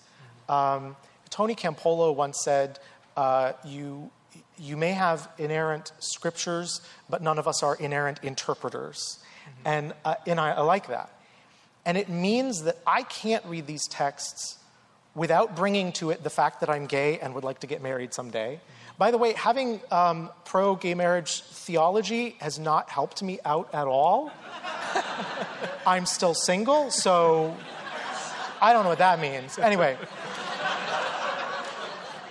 n- none of the three of us on this stage can read these texts without bringing to the texts what we heard in church about these texts growing up, what we believe the right answers are, uh, the people we know who are affected by the texts, our own experiences. Like all of these things influence how we read them. And so I do think, uh, you know, ultimately, you and I could spend hours up here debating some of these texts, but I think it, you know, ultimately one of the things we have to be willing to do is to, to have some grace for each other and to say, I, you know, I fully believe, I think Preston's wrong on this.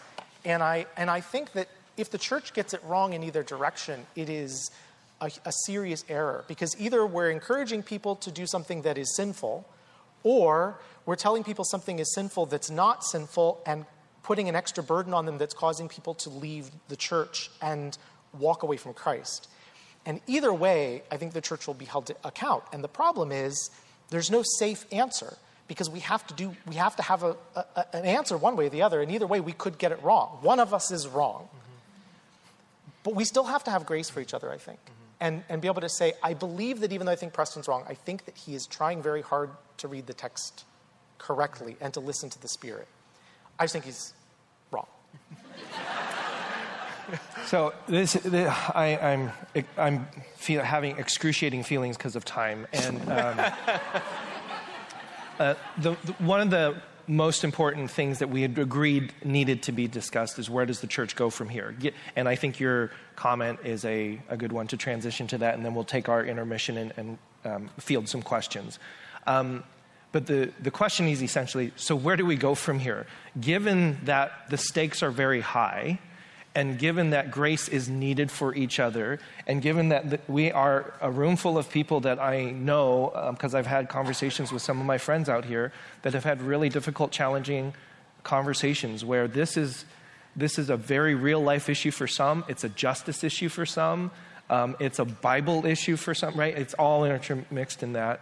Um, maybe both of you can give us a, a quick five minute summary on what do you think actually is the way forward for this. I mean, we just had the United Methodist Church news hit, and virtually every major denomination in our country is now splitting and dividing over this.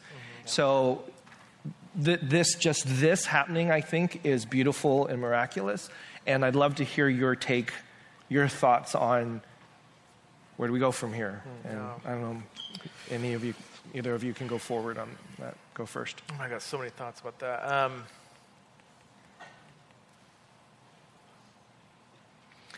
I think, in terms of tone, posture for those who are on the so called traditional side of this, you believe in traditional marriage, you're on my side, if we're doing sides.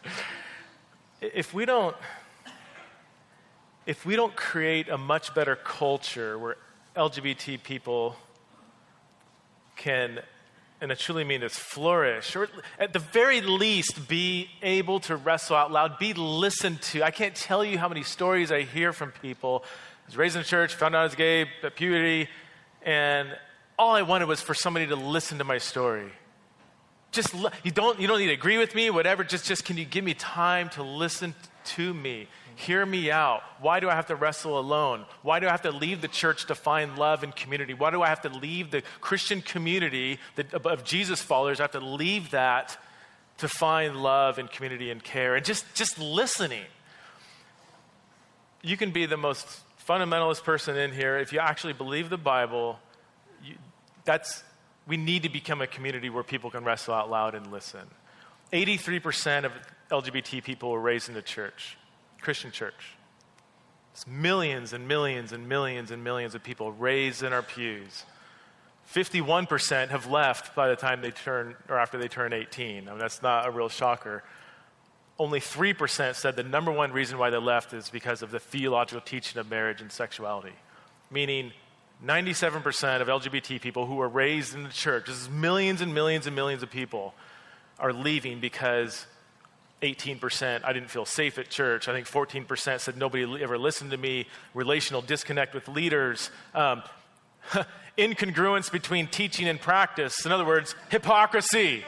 Like here I am sitting in a church and, you know, that guy's been divorced and remarried five times, and that guy's having an affair, and that elder's addicted to porn, and that guy's addicted to porn, and that guy's addicted to porn, and that guy's addicted to porn, and which is fine. We're all broken, we're, you know, whatever, but like, how come, how come I can't say, oh, I'm wrestling with an attraction to the same sex, or I, even though I'm a biological man, I feel like a woman. And why can't we all wrestle out loud in that context? We're going to agree to disagree on, on sexual ethics and marriage. And, and again, I think they're significant disagreements. And, and yeah, I wish we had more time to go, to go through it all. But if you are on the traditional side, I do believe it's not, this is why I don't like the phrase traditional marriage because it's like, oh, we believe it just because of tradition. Like, I just, if you Google Preston Sprinkle and tradition, you're not going to get a lot of hits. Like, I, am not, I don't just, oh, this is what we always believe. You know, like, I'm just not into that at all. Um, we don't, I, I think there is ethical, theological, logical, historical, biblical credibility to the so called traditional view in marriage. I don't think it means you're a homophobe. I don't think it means you are blindly just following this. At the same time, if we don't become, if we don't embody the kindness of God that leads to repentance, then we're failing to be the church that Jesus has called us to be.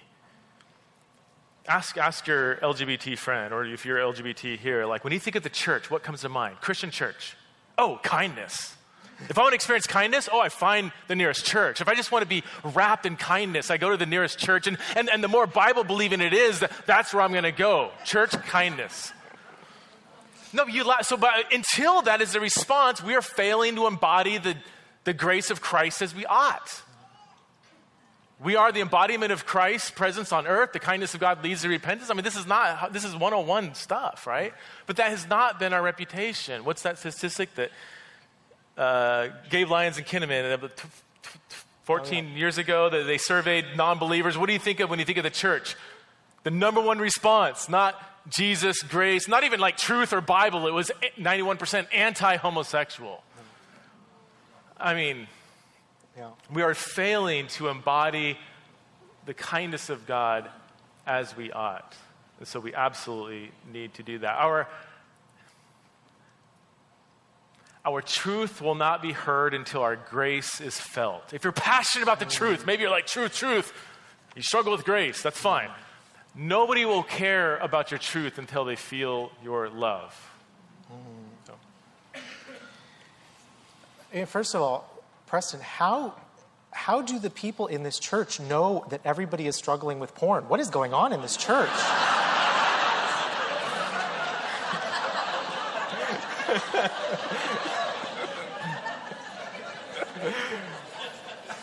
I always assume when I see people with their cell phones in church that they're taking notes, yeah. like I I, It's the back row Baptists. You got to keep an eye on those guys. so, um, yeah, I look. We can't we can't gloss over this disagreement, and um, and I think it's important that you hear from my side that we can't gloss over the disagreement because I think there are a lot of people on my side who think that the uh, well, I think there are a lot of people on both sides who think that the answer is either to to not talk about it or let's just agree to disagree and you know not have any church you know policies one way or the other. And I and I don't think that's helpful because I think we need to get it right. We just don't agree on what getting it right means. That said, as long as there is a disagreement in the church about what getting it right looks like, I think there are ways that even within these two separate theological positions on marriage, we can still get it right in a lot of other ways uh, as we still work through the, the marriage disagreement. And, and uh, one of those is uh, I, I absolutely think that it is important, if you, if you agree with me, it is important not to assume that folks on Preston's side of this are, as he said, are homophobes. Um, I don't think Preston is a homophobe.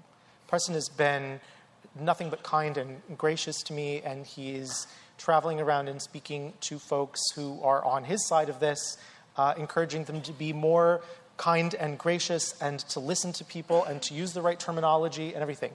There are things he says that I don't agree with. There are times that, you know, if I were sitting in the audience of one of his things, there are times that I would want to jump up and be like, no, I say, no to that. but, but there is absolutely no question that this is a guy who loves and wants to see the church be more loving and be a place where everybody truly feels welcome, not just in a sort of all are welcome, you know, statement on the bulletin, but, but really in a felt lived way. And that's important. Um, and I think it's important that we, uh, that we get to know each other and, and care about each other as human beings. One of the things that Preston and I got to do before we came out on the stage was actually sit down and talk about, uh, about our lives. Actually, he did ask a lot of questions, and I talked more which I know is a surprise to everybody who knows me. Um, but like, that was really helpful because, because if we know each other, then, then we can work through this as brothers and sisters in Christ. Um, there is one of my favorite quotes is by Tim Keller, who says this. He says, um, "To be uh, loved but not known is comforting but superficial. Mm. To be loved but not known is comforting but superficial. To be known and not loved is our greatest fear. But to be fully known and truly loved is, well, a lot like being loved by God. It is what we need more than anything. Mm. And that is what our churches need to be places where somebody, whatever they look like, whoever they're in a relationship with, uh, however they're dressed, whatever pronouns they use, can walk in the door and know that they will be known and loved. And that's, I think, where we, where we start. And we can do that on, on both sides of this divide. That's awesome. Thank you guys so much.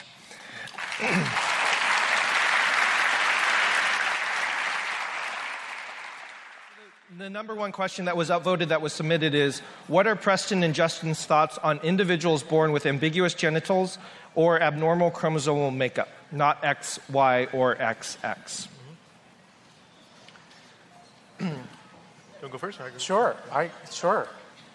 Um, so, right. So, intersex is the term uh, that's used for folks who uh, are, are you know, normally we think about uh, males have XY chromosomes and have, uh, you know, certain genitalia and certain hormones, and females have XX and different genitalia and different hormones. And there are lots of different conditions in which those don't all line up the way that they normally do. And so somebody may have uh, chromosomes that we normally associate with one sex, but external genitalia that we would normally associate with uh, the other sex or whatnot. And there are a whole bunch of different conditions, and they're collectively grouped together under the term intersex. Um, uh, there are a lot of things that could be said about it. Um, I would argue, I know you're going to disagree with me. You I don't would, know. You don't know that. I would be surprised. Surprise me, Preston. Go ahead. Um, I- would argue that uh, the fact that, that, that intersex conditions exist is evidence that gender is not such a uh, clear cut, uh, super important uh, thing to God that. Um, that everything else needs to, to hang on that. So, so for me, if you say that when a couple gets married, that either that marriage is a beautiful, holy thing that we should celebrate that's blessed by God, or it's something disgusting and immoral and sinful and maybe puts them in danger of, of hell as a result of living in unrepentant sin. And the only difference between those two is the gender of the partners. If we're going to say that, that says that gender is like super, super, super important to God. And if that's the case, then I, the fact that intersex folks exist, uh, some of whom are, are good friends of mine, it really makes me, it makes, really makes me question all that. Uh, there's a lot that could be said there, but that, that, that would be my short answer. You're right. I do disagree with some stuff there. so, um, yeah, I think the intersex question is often thrown out very broadly without getting really specific. So when people ask, "What about intersex?" I always say, "Well, which of the 16 to 20 conditions are you talking about?" So, like late onset congenital adrenal hyperplasia, which affects quite a number, one in a, one in a hundred ish people. You know, some of the symptoms are 10% of women have a larger than average clitoris, room stopper, um, and 50% of men have a kind of receding scalp. Oftentimes there's infertility. There's no ambiguity in whether this is male or female. There's another condition called micropenis, and I'll let you fill in um, the blanks of the symptoms of that condition. Um, is another popular one, which is the presence of an extra X chromosome, so XXY. The conditions there are full male anatomy. Um, sometimes the testicles are slightly smaller, and uh, oftentimes, ah, maybe above 50%, there's infertility. So, sometimes, oftentimes, people with Klinefelters go to the grave never even knowing they have an intersex condition. So it's important that we don't use intersex as a broad brush for whoa, we, don't, we have no clue whether this is male, female, chromosomes are one, genitalia and other. That is, that, that is a small subset within the larger intersex umbrella. In fact, um, Leonard Sax has done research on this. He's a MIT uh, graduate professor or something, super smart guy. He, he says like 99% of people with an intersex condition present pretty much no ambiguity in whether they are biologically male or female. So we don't want to say intersex means neither male nor female. So with other conditions like uh, conge- uh, congenital adrenal hyperplasia, which affects about one in every 12,000 people, you do have like XX chromosomes and male genitalia. I've got a friend who is XXXY, female genitalia, male genitalia, complete blend of male and female. And I guess that's how I'd word it. I don't see intersex as a third sex. In fact, most maybe most intersex people, according to the ISNA, the Intersex Society of North America, don't, they don't even argue that intersex means like a, a third sex, other th- sex. I would see it as uh, a blend of male and female characteristics within the 1% of people who have a, one of the 16 to 20 intersex conditions. So, and I know, I, look, I, I come from a reformed tradition that can be I got so many things to fill in the blank here. I, I, don't like just punting to theological systems or whatever, but if there was a thing called the fall, whether you call it that or not, if you just think that things aren't the way they're supposed to be, and sometimes people are born with, ab, let's say, abnormalities. I don't even like birth defects, can sound very negative. What would it look like? And we do know that exists, right? I mean, that's anybody would acknowledge that some people are born with, with, with things that would not reflect maybe God's original design in creation or whatever. Um, what would that look like if there was a thing called the fall, if that touches every aspect of our human nature? Sometimes psychology, sometimes part of our body, sometimes whatever, sometimes our desires. What would it look like if this thing called the fall had an effect on our sexual anatomy? To me, it doesn't sound outrageous to say it might look like something like the intersex conditions. So. Uh, Justin, where can I download spiritual warfare? don't answer that. We don't have enough time. Um, for those of you who are asking, I just uh, kindly ask that you ask in accordance with the tone and uh, the courtesy to others. So please. I just want to say thank you for both of you being here. I, have read a lot of your work, and I appreciate both of you and the tone that you set. And I try to do that in my own life as well. Um, one of the questions that I have, I am gay and Christian and side A completely. So, and it took me a long time to get there. So I'm pretty. It's pretty important to me, I guess. You may um, want to define side, side A because I don't think God's I've cool that with term. the gays. We're, we're that's a side A. Yeah. Side A would be my position yes. in this conversation. Yeah. Okay. Um, my question, I, I think, I, have never heard a great response to this. I think it all comes down to what is sin, right? What is sin? And um, and for those who who maybe take the Bible more. I mean, it really does have a lot to do with how you view the Bible, also. So, sin, well, the Bible says this is wrong, it's a sin. But for me, anyway, like 98% of, of the sins listed in the Bible, I, as well as people of many other faiths, as well as my atheist friends, would go, yeah, stealing hurts somebody. Stealing uh, lust, envy, gluttony, uh, murder, these, these are sins that the Bible lists as sins, but they have a very clear and obvious detrimental impact on either me or the people to whom I, I do them.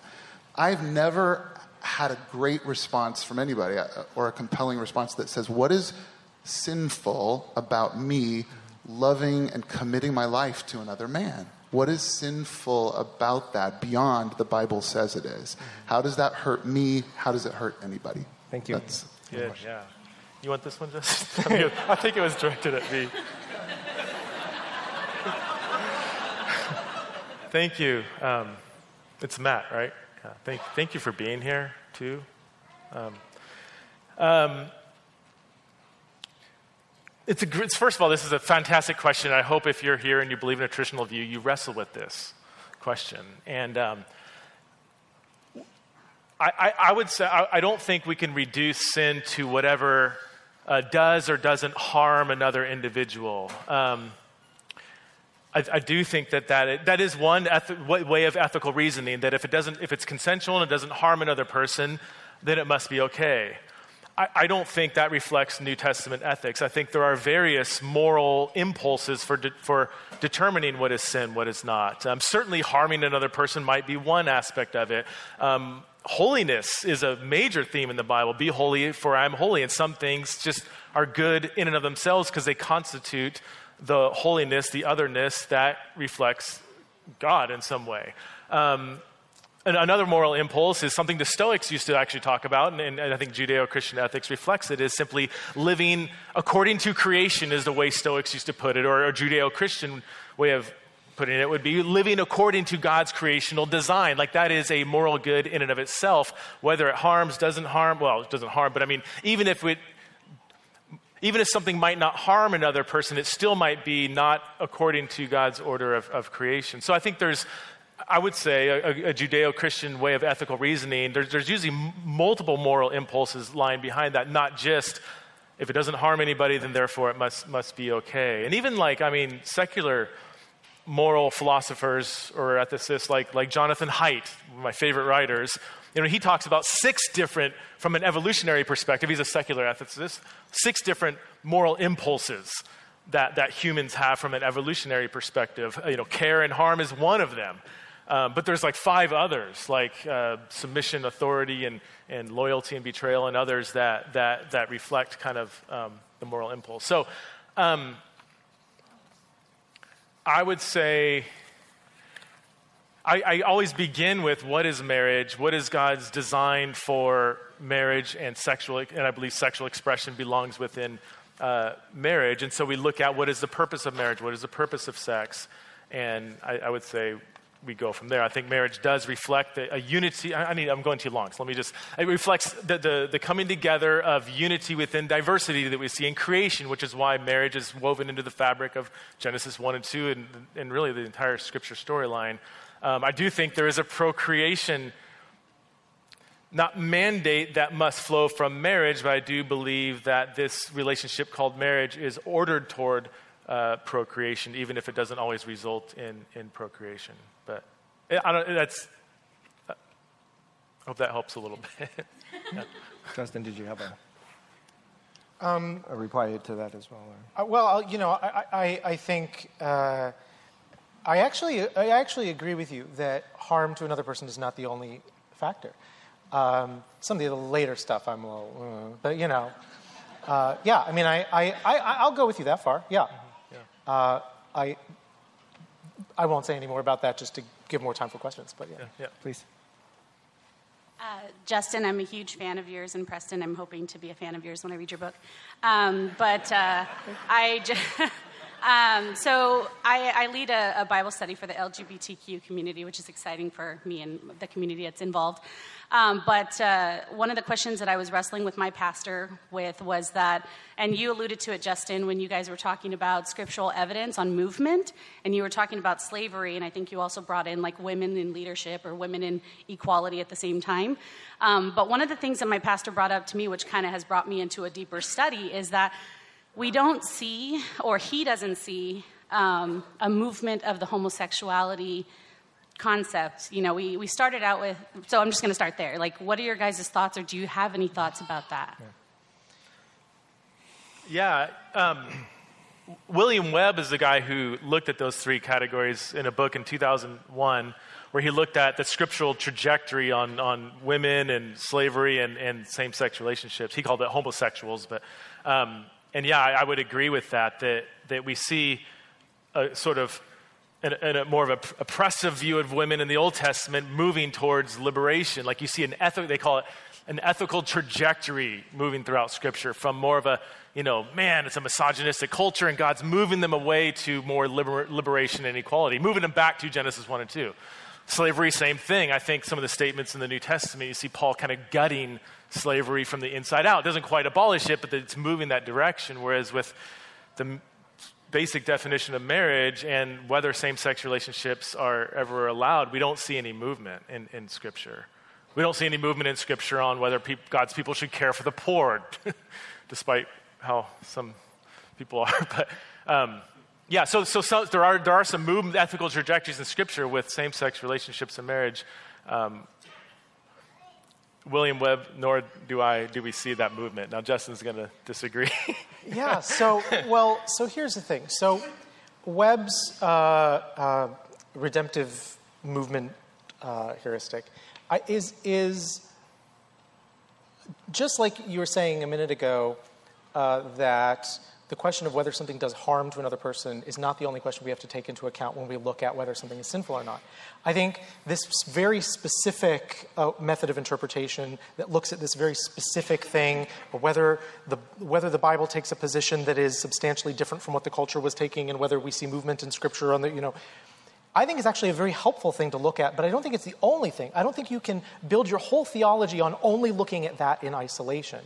And um, I, what I appreciate about Webb uh, in his book, which is uh, Slaves, Women, and Homosexuals, is the name of the book. What I appreciate about him is that he does wrestle honestly with this question of how can we, when we look at passages about women's role in church or about slavery, say, well, that's influenced by the culture, and so we don't apply those directly today. But then we look at a passage, you know, about that condemns same-sex sexual behavior even in the context where it very clearly tells us the context is idolatry or gang rape or something, and say, yeah, but that applies to all same sex sexual behavior, including in marriage today. You know, like how do we? That feels inconsistent. I think it is inconsistent, and I think, but I applaud him for wrestling with what is a standard, uniform way of approaching these that would give us these different answers.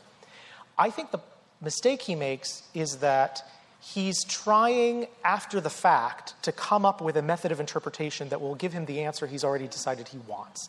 And when you have only three things you're looking at, and you're trying to come up with a method of interpretation that will give you an answer on this, this, and this, and you already know what the answers are supposed to be, it's not that hard to come up with a rule. I mean, if, if we're, I'm a math geek, if I give you a rule that's like, you know, the numbers uh, uh, five yes, six no, seven yes, you know, what's the rule? Well, you know, you could say, well, you know, maybe it's uh, the rule is odd numbers, or maybe the rule is prime numbers, or maybe the rule is every number except six. Like, it's, it's, it's easy to do that after the fact when you know what the answer is supposed to be.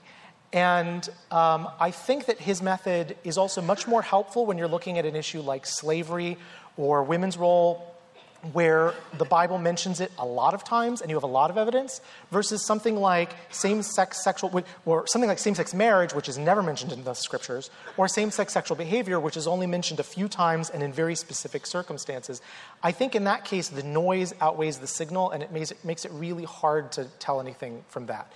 Uh, the only other thing I'll say about that is, if you took this approach to folks, uh, you know, several hundred years ago in the church and said, let's apply this to slavery, I think they would say that you were a heretic. I, I, it was clearly not obvious to them that the Bible was leading in this direction. It's only obvious to us now looking back.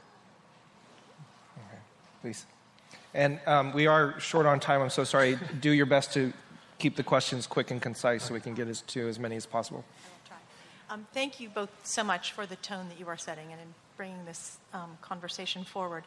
Um, my question is about marriage because um, traditionally and historically, marriage was more of a, a contract that generally um, put women in the role of property and as um, bearers of children, and that was kind of their obligation. They did, and this, these concepts around equality in marriage are very new and very modern. Um, and we have as Christians, allowed ourselves to be open to the movement of God to look back at Scripture and re understand what those things mean, and allow that to shift our understanding of marriage, that it is no longer considered to be a contract, um, and it is considered to be something that two um, people enter into by choice and through equality and mutuality. And I, I am curious why we can allow that shift but not extend that to the LGBTQ community and not see that that same partnership and choosing is an extension of what we now understand marriage to be. Thank you. I'm starting to feel bad because you're getting all the hard questions. I think that's directed at me. Yeah. Great, fantastic question. Um, I would um, marriage as a as a a con- when you say contract, you mean like um, like arranged marriages or something like that, right? Or or more than that, or okay. So well, um, well, let me just say that. So like there were a, there wasn't really one cultural view of marriage. There, was, there were several different things going on in the ancient world. Um, Stephanie Coontz wrote a great book called Marriage: A History, and looks at all these different kind of cultural forms in which marriage, marriage took. Um, a lot of them were very misogynistic and demeaning, not all of them, though. Um, but the, these are all like, and, and, you see some of this in the Old Testament. This is where I think within the Old Testament law, when God comes down, meets Israel, he, he reveals to them an imperfect law to meet them where they're at. He improves upon kind of their surrounding culture. That's why we see some, from our lens, we look at some of the stuff in the Torah, we're like, come on, like, really? Like, if a man has two wives, make sure you, you know, treat the son of the unloved wife better. You know, he's like, whoa, what? Just nip it in the bud. Tell him not to have two wives, right? Well, he, he meets them where they're at to move them along to where he wants them to be. Now, sex difference as a fundamental part of what marriage is is built into Genesis 1 and 2. And again, that's always going to be really significant for me. I do believe that whatever ethical movement we see in Scripture is moving toward a Genesis 1 and 2 ideal. Again, Genesis 1 and 2, equality of women, goodness of creation, sovereignty of God, intimacy of God, the, I mean, the grace and personalness of God. There's these fundamental themes there, and the sex difference not, the, the, coming together of two sexually different persons in a one flesh union is woven into the fabric of that. So that when I talk about marriage being between a man and a woman, um, I'm not talking about just some cultural artifact that was, you know, in the day of Israelites' culture. It is built into the very fabric of creation. So I, I do think it's different. And even today, even, the, even when we consider marriage in terms of, you know, romance and falling in love, like that is our cultural moment now. Maybe it's good, maybe it's not, but it, it's not like we have finally discovered like what marriage is all about is two humans falling in love and, and there's lots of romance involved and everything. Like that's, that's our last 150 year cultural moment of, of marriage. Um, to add? I mean, I, I feel like I, I feel like you're getting the hard questions. So I'm used to going to spaces where like I'm getting all the hard questions. So I'm kind of just sitting back, being like, okay, you can deal with that one. I won't say anything else. I'll, feel I feel bad oh no! There we go. I'll just, I I'm don't just think I'm gonna- going to break yeah. the trend. No, you stay here. I'm just. Gonna, um, this I is weird, by the way. You have these. It's a stress ball. it's a stressful. we have stress balls because this is a stressful conversation, and they have smiley faces on them. So you should give these out to everybody at your church. I'd be like, now we're going to talk about sexuality. And then, and then, you're always taking it there, dude. I don't. Kirk And Cameron. then next week we're going to talk about gender identity. So you need two stress balls. just- I'm sorry. yeah, follow that up. Good luck. Well, I mean, it's uh, more evidence of the civility of this conversation that we can all laugh together even after using our stress balls. So, um, my, I, I may be able to at least refocus our conversation. I'm really interested in this diagnosis of the American church. Um, I grew up in an extremely conservative church community. Um, so I have a real insider's knowledge of sort of a conservative view on this whole conversation. And um, I want to use an analogy that's very different than the ones we've been using. We've sort of been talking about slavery as an I- analogy. I'm so sorry. Can we uh, Yeah. get to a question Yeah. quickly? I'm just so sorry. No, We- no, I time, understand. yeah. Um, my analogy is I, I, I grew up as a, a fan of a band I'm, I hope somebody's heard of here called Petra. and they were a part of a 20 year controversy where the evangelical church in America condemned them for playing rock music. And this is important because it took them that long of receiving condemnation from the pulpit to change people's minds to say, actually, the Holy Spirit is working through this. Mm-hmm. Now, I look at Justin and I see Petra. Because I- what, whatever else you think about the things he said today, I see the Holy Spirit working in his ministry and his life the same way a lot of people in the 70s and 80s saw the Holy Spirit working in Petra. And I wonder, in 20 years, are we going to look at this as the same thing and say, did the evangelical Christians, again, in this, following the same pattern, miss the opportunity for the self correction and reformation of the church? Mm-hmm. When you start to see a pattern, and this is not the only example, it makes you start to doubt the epistemic judgment of the community as a whole. Hmm. Does that make sense as a question? And I, I want to know what you think about that and, and how you see yourself as uh, not being a part of that, that history. I, you know, I, I want to say I don't think that's. Uh, I, I, I, I appreciate what you're asking, I, it, but I, I want to kind of jump to Preston's defense here for a second. I, I just want to say, like, I, I see the Holy Spirit at work in, uh, in, in Preston's life and in the work that he's doing, and in, in churches that are on Preston's side of this.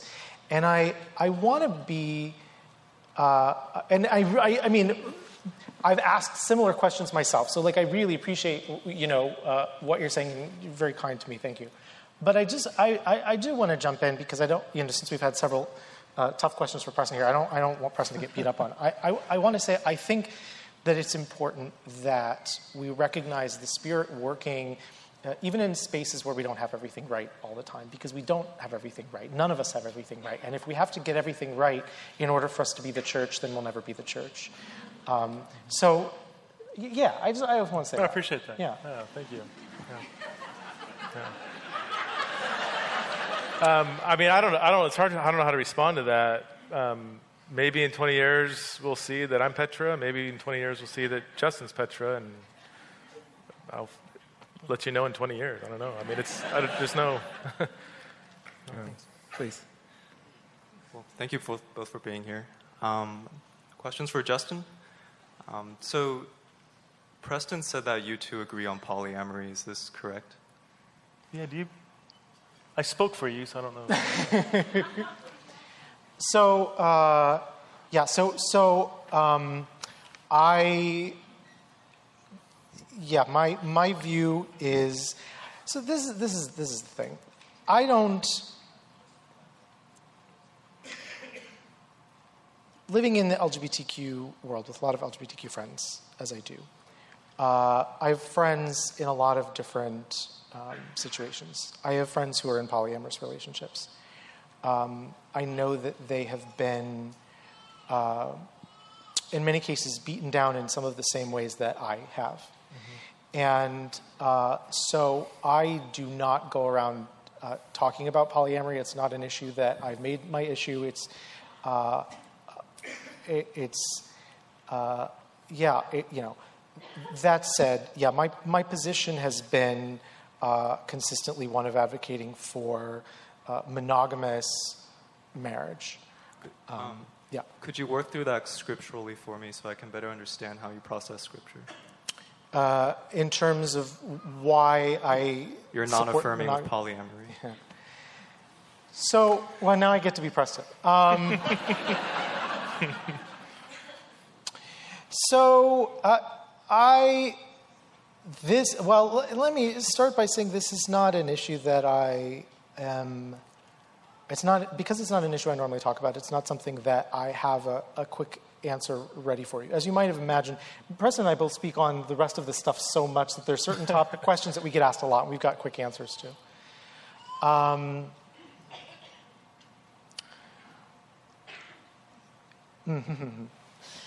uh, I- my, my, my short answer is um, I, I do see some of the same uh, redemptive movement stuff that Preston uh, has, you know, uh, talked about and, and we talked about earlier uh, in a move away from the Old Testament support of polyamory and the issues that were uh, going on there. Um, and I, uh,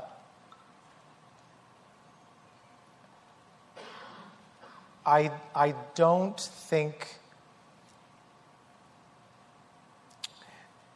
I don't see. I don't know how to say this in a in a way that's going to be helpful, um, and this is part of why, like, I would rather that churches, when they're talking about some of these issues, take time to get to know people and have these conversations uh, before things become a big thing. So, you, so you're you're, and I don't know if this is your intent or not, but you you've quite cleverly put me in in the position that Preston is in, uh, which is a position where my theological view is a view that I know some of the people in this room might be hurt by. Um, and I recognize that, and that's actually precisely why, if I were going to publicly like talk about it and get in, into it, I would probably want to sit down with some of the folks who are affected first and talk about how to talk about this uh, before I would feel comfortable like having a conversation. It's not because I don't know what I think, but because I want to be that Christian who I spoke of earlier, who um, knows well enough to know what I don't know, mm-hmm. and to have enough humility to admit that there are things that I can learn and there are things that I could put mm-hmm. better. And I, I, I wish I, I, there are Bible passages and arguments that come to mind right now, and I'm just not sure that they would be super helpful right now. So that's not a great answer for you. But that said, if it's an issue of interest to you and you want to talk about it at some point, let me know, and I'd be happy to mm-hmm. have the conversation because it's not a conversation I've had much of. I have a Thank you real so quick quandary about that. Not not like a definitive whatever, but like I don't. If marriage, if sex difference is irrelevant for the meaning of what marriage is, then if, if marriage is simply based on consensual love between two humans, I think the two in that equation is somewhat arbitrary. Um, if sex difference is also arbitrary. So I, to me, I don't, and this is not, please, I'm, I've been accused of the slippery slope every single day. So this is not a slippery slope argument. I think I mean, the, the, the sexual ethic that affirms same-sex marriage, I think, very logically should affirm polyamory as well, personally. And you have more scriptural evidence for polyamory. Polygamy is very different than polyamory, but it's, it's I mean, maybe a, a step in that direction. Um, so I think you do have more. I would say you have more biblical evidence for polyamory than same-sex marriage. There, I said it. Okay, can we? Thank you both so much.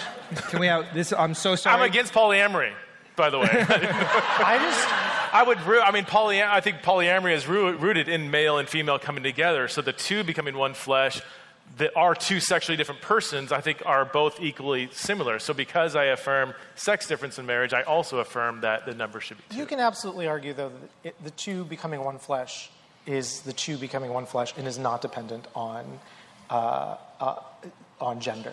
I mean, that's. I, I think that's a separate issue. I think that is a slippery slope argument, but. Okay, I'm so sorry. It's got to be the last question. I apologize. We were just short on time, so please.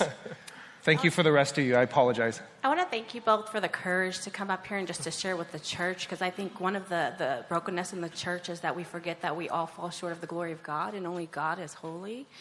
And, um, but I do have a question for Justin. And you had mentioned before that the Adam and Eve thing. And so I'm just referring to Genesis, where after God had made the animals and he said, um, he blessed them and said, be fruitful and multiply. After he made Adam and Eve, he blessed them and said, uh, be fruitful and multiply. And even on Noah's ark, with the animals, God bring one male and one female. And so it seems like part of God's blessing is for multiplication and reproduction. And I don't see the same thing with same sex marriage, same sex relationship. Unfortunately, it breaks my heart because then it leads to there's no reproduction. There's, there's no, it pretty much leads to extinction, which is not what seems to be in God's design for us. So, how would you, I mean, Yeah, yeah. Yeah. Thanks for that question. So, um, that one I'm more used to talking about. Uh, um, so, yeah, so I, the, the a couple things about that. Um, I, I said before, and I'll say again, I think what we get in that passage is uh, descriptive rather than prescriptive. In other words, uh, it's, it's telling us what happened, uh, but it's not saying every marriage must be like this one. Now, when you've got Adam and Eve, you're trying to populate a whole planet, obviously it's important that they have a uh, reproductive union. Uh, that's no longer the case. Uh, you know, we, we have an Earth now that deals with questions of overpopulation and all this kind of stuff. Um, there are plenty of, of children in need of adoption. Uh, we're, we're not facing a, a, shortage of, uh, you know, that, that humanity is going to go extinct if some people don't have kids. Um, Jesus, when Jesus talks about marriage in a different context, talking about divorce, uh, he says, uh, you know, the, not everyone can accept this teaching, but, but the, you know, those who can accept it should accept it. Uh, In other words, this allusion to the, to the idea that um, there can be a teaching that is for a lot of people, or even the majority of people, but everybody's situation is different. We've all got our own raw materials. Um, some couples choose not to have kids. Some couples are not able to have kids. Uh, my parents tried for 10 years to have kids before I was born and had been told by all the doctors that they weren't going to have kids. Um, as it happens, the doctors were wrong. But sometimes there are situations where people, even if they very much want kids, can't. Or people get married at a point in life, late in life, where uh, reproduction is just not going to happen. But the church does not say to those couples, you can't get married because you can't reproduce. Um, so I, I think that uh, while reproduction is a, is a wonderful outcome of marriage for many couples, I don't think that reproduction is required for a marriage to be a marriage. That would be my, my answer. Preston, 60 seconds. I don't think it's descriptive, but I do think it's prescriptive. I mean, the language in 224 in Genesis, a man shall leave his father and mother. He doesn't say like Adam and Eve shall. He's not even talking about Adam and Eve anymore per se. He's making a very generic statement in Genesis 224, and, and Jesus picks up on that. Like it's not just a Genesis thing. It's not just an Old Testament thing. Like Jesus reaffirms that. The um, when, when, when he says not everybody can accept this statement, he's not talking about not everybody can accept male female marriage. He's talking about, you know, later than that, remember Jesus is talking about staying married. He's confronting divorce, and Peter says, Well, gosh, if we can't divorce our wives, then who can, you know, who can do this, you know? And Jesus says, Not everybody is going to be able to yeah, stay married and, and stick it out when it gets tough. So, um, yeah, I, I, just, I don't um, think there's strong evidence in favor of sex difference in marriage just being descriptive and not, not prescriptive. I would say, my five second summary yeah, I don't think marriage has to result in procreation for it to be a valid marriage, but it, because I believe primarily sex difference is part of what marriage is, it is, it is structured toward procreation. Um, I think that makes a difference, but that raises probably more questions. Well, we'll take all the questions that were submitted and we'll do this again, shall we? Yeah. All right. Everybody, please uh, thank Preston and Justin.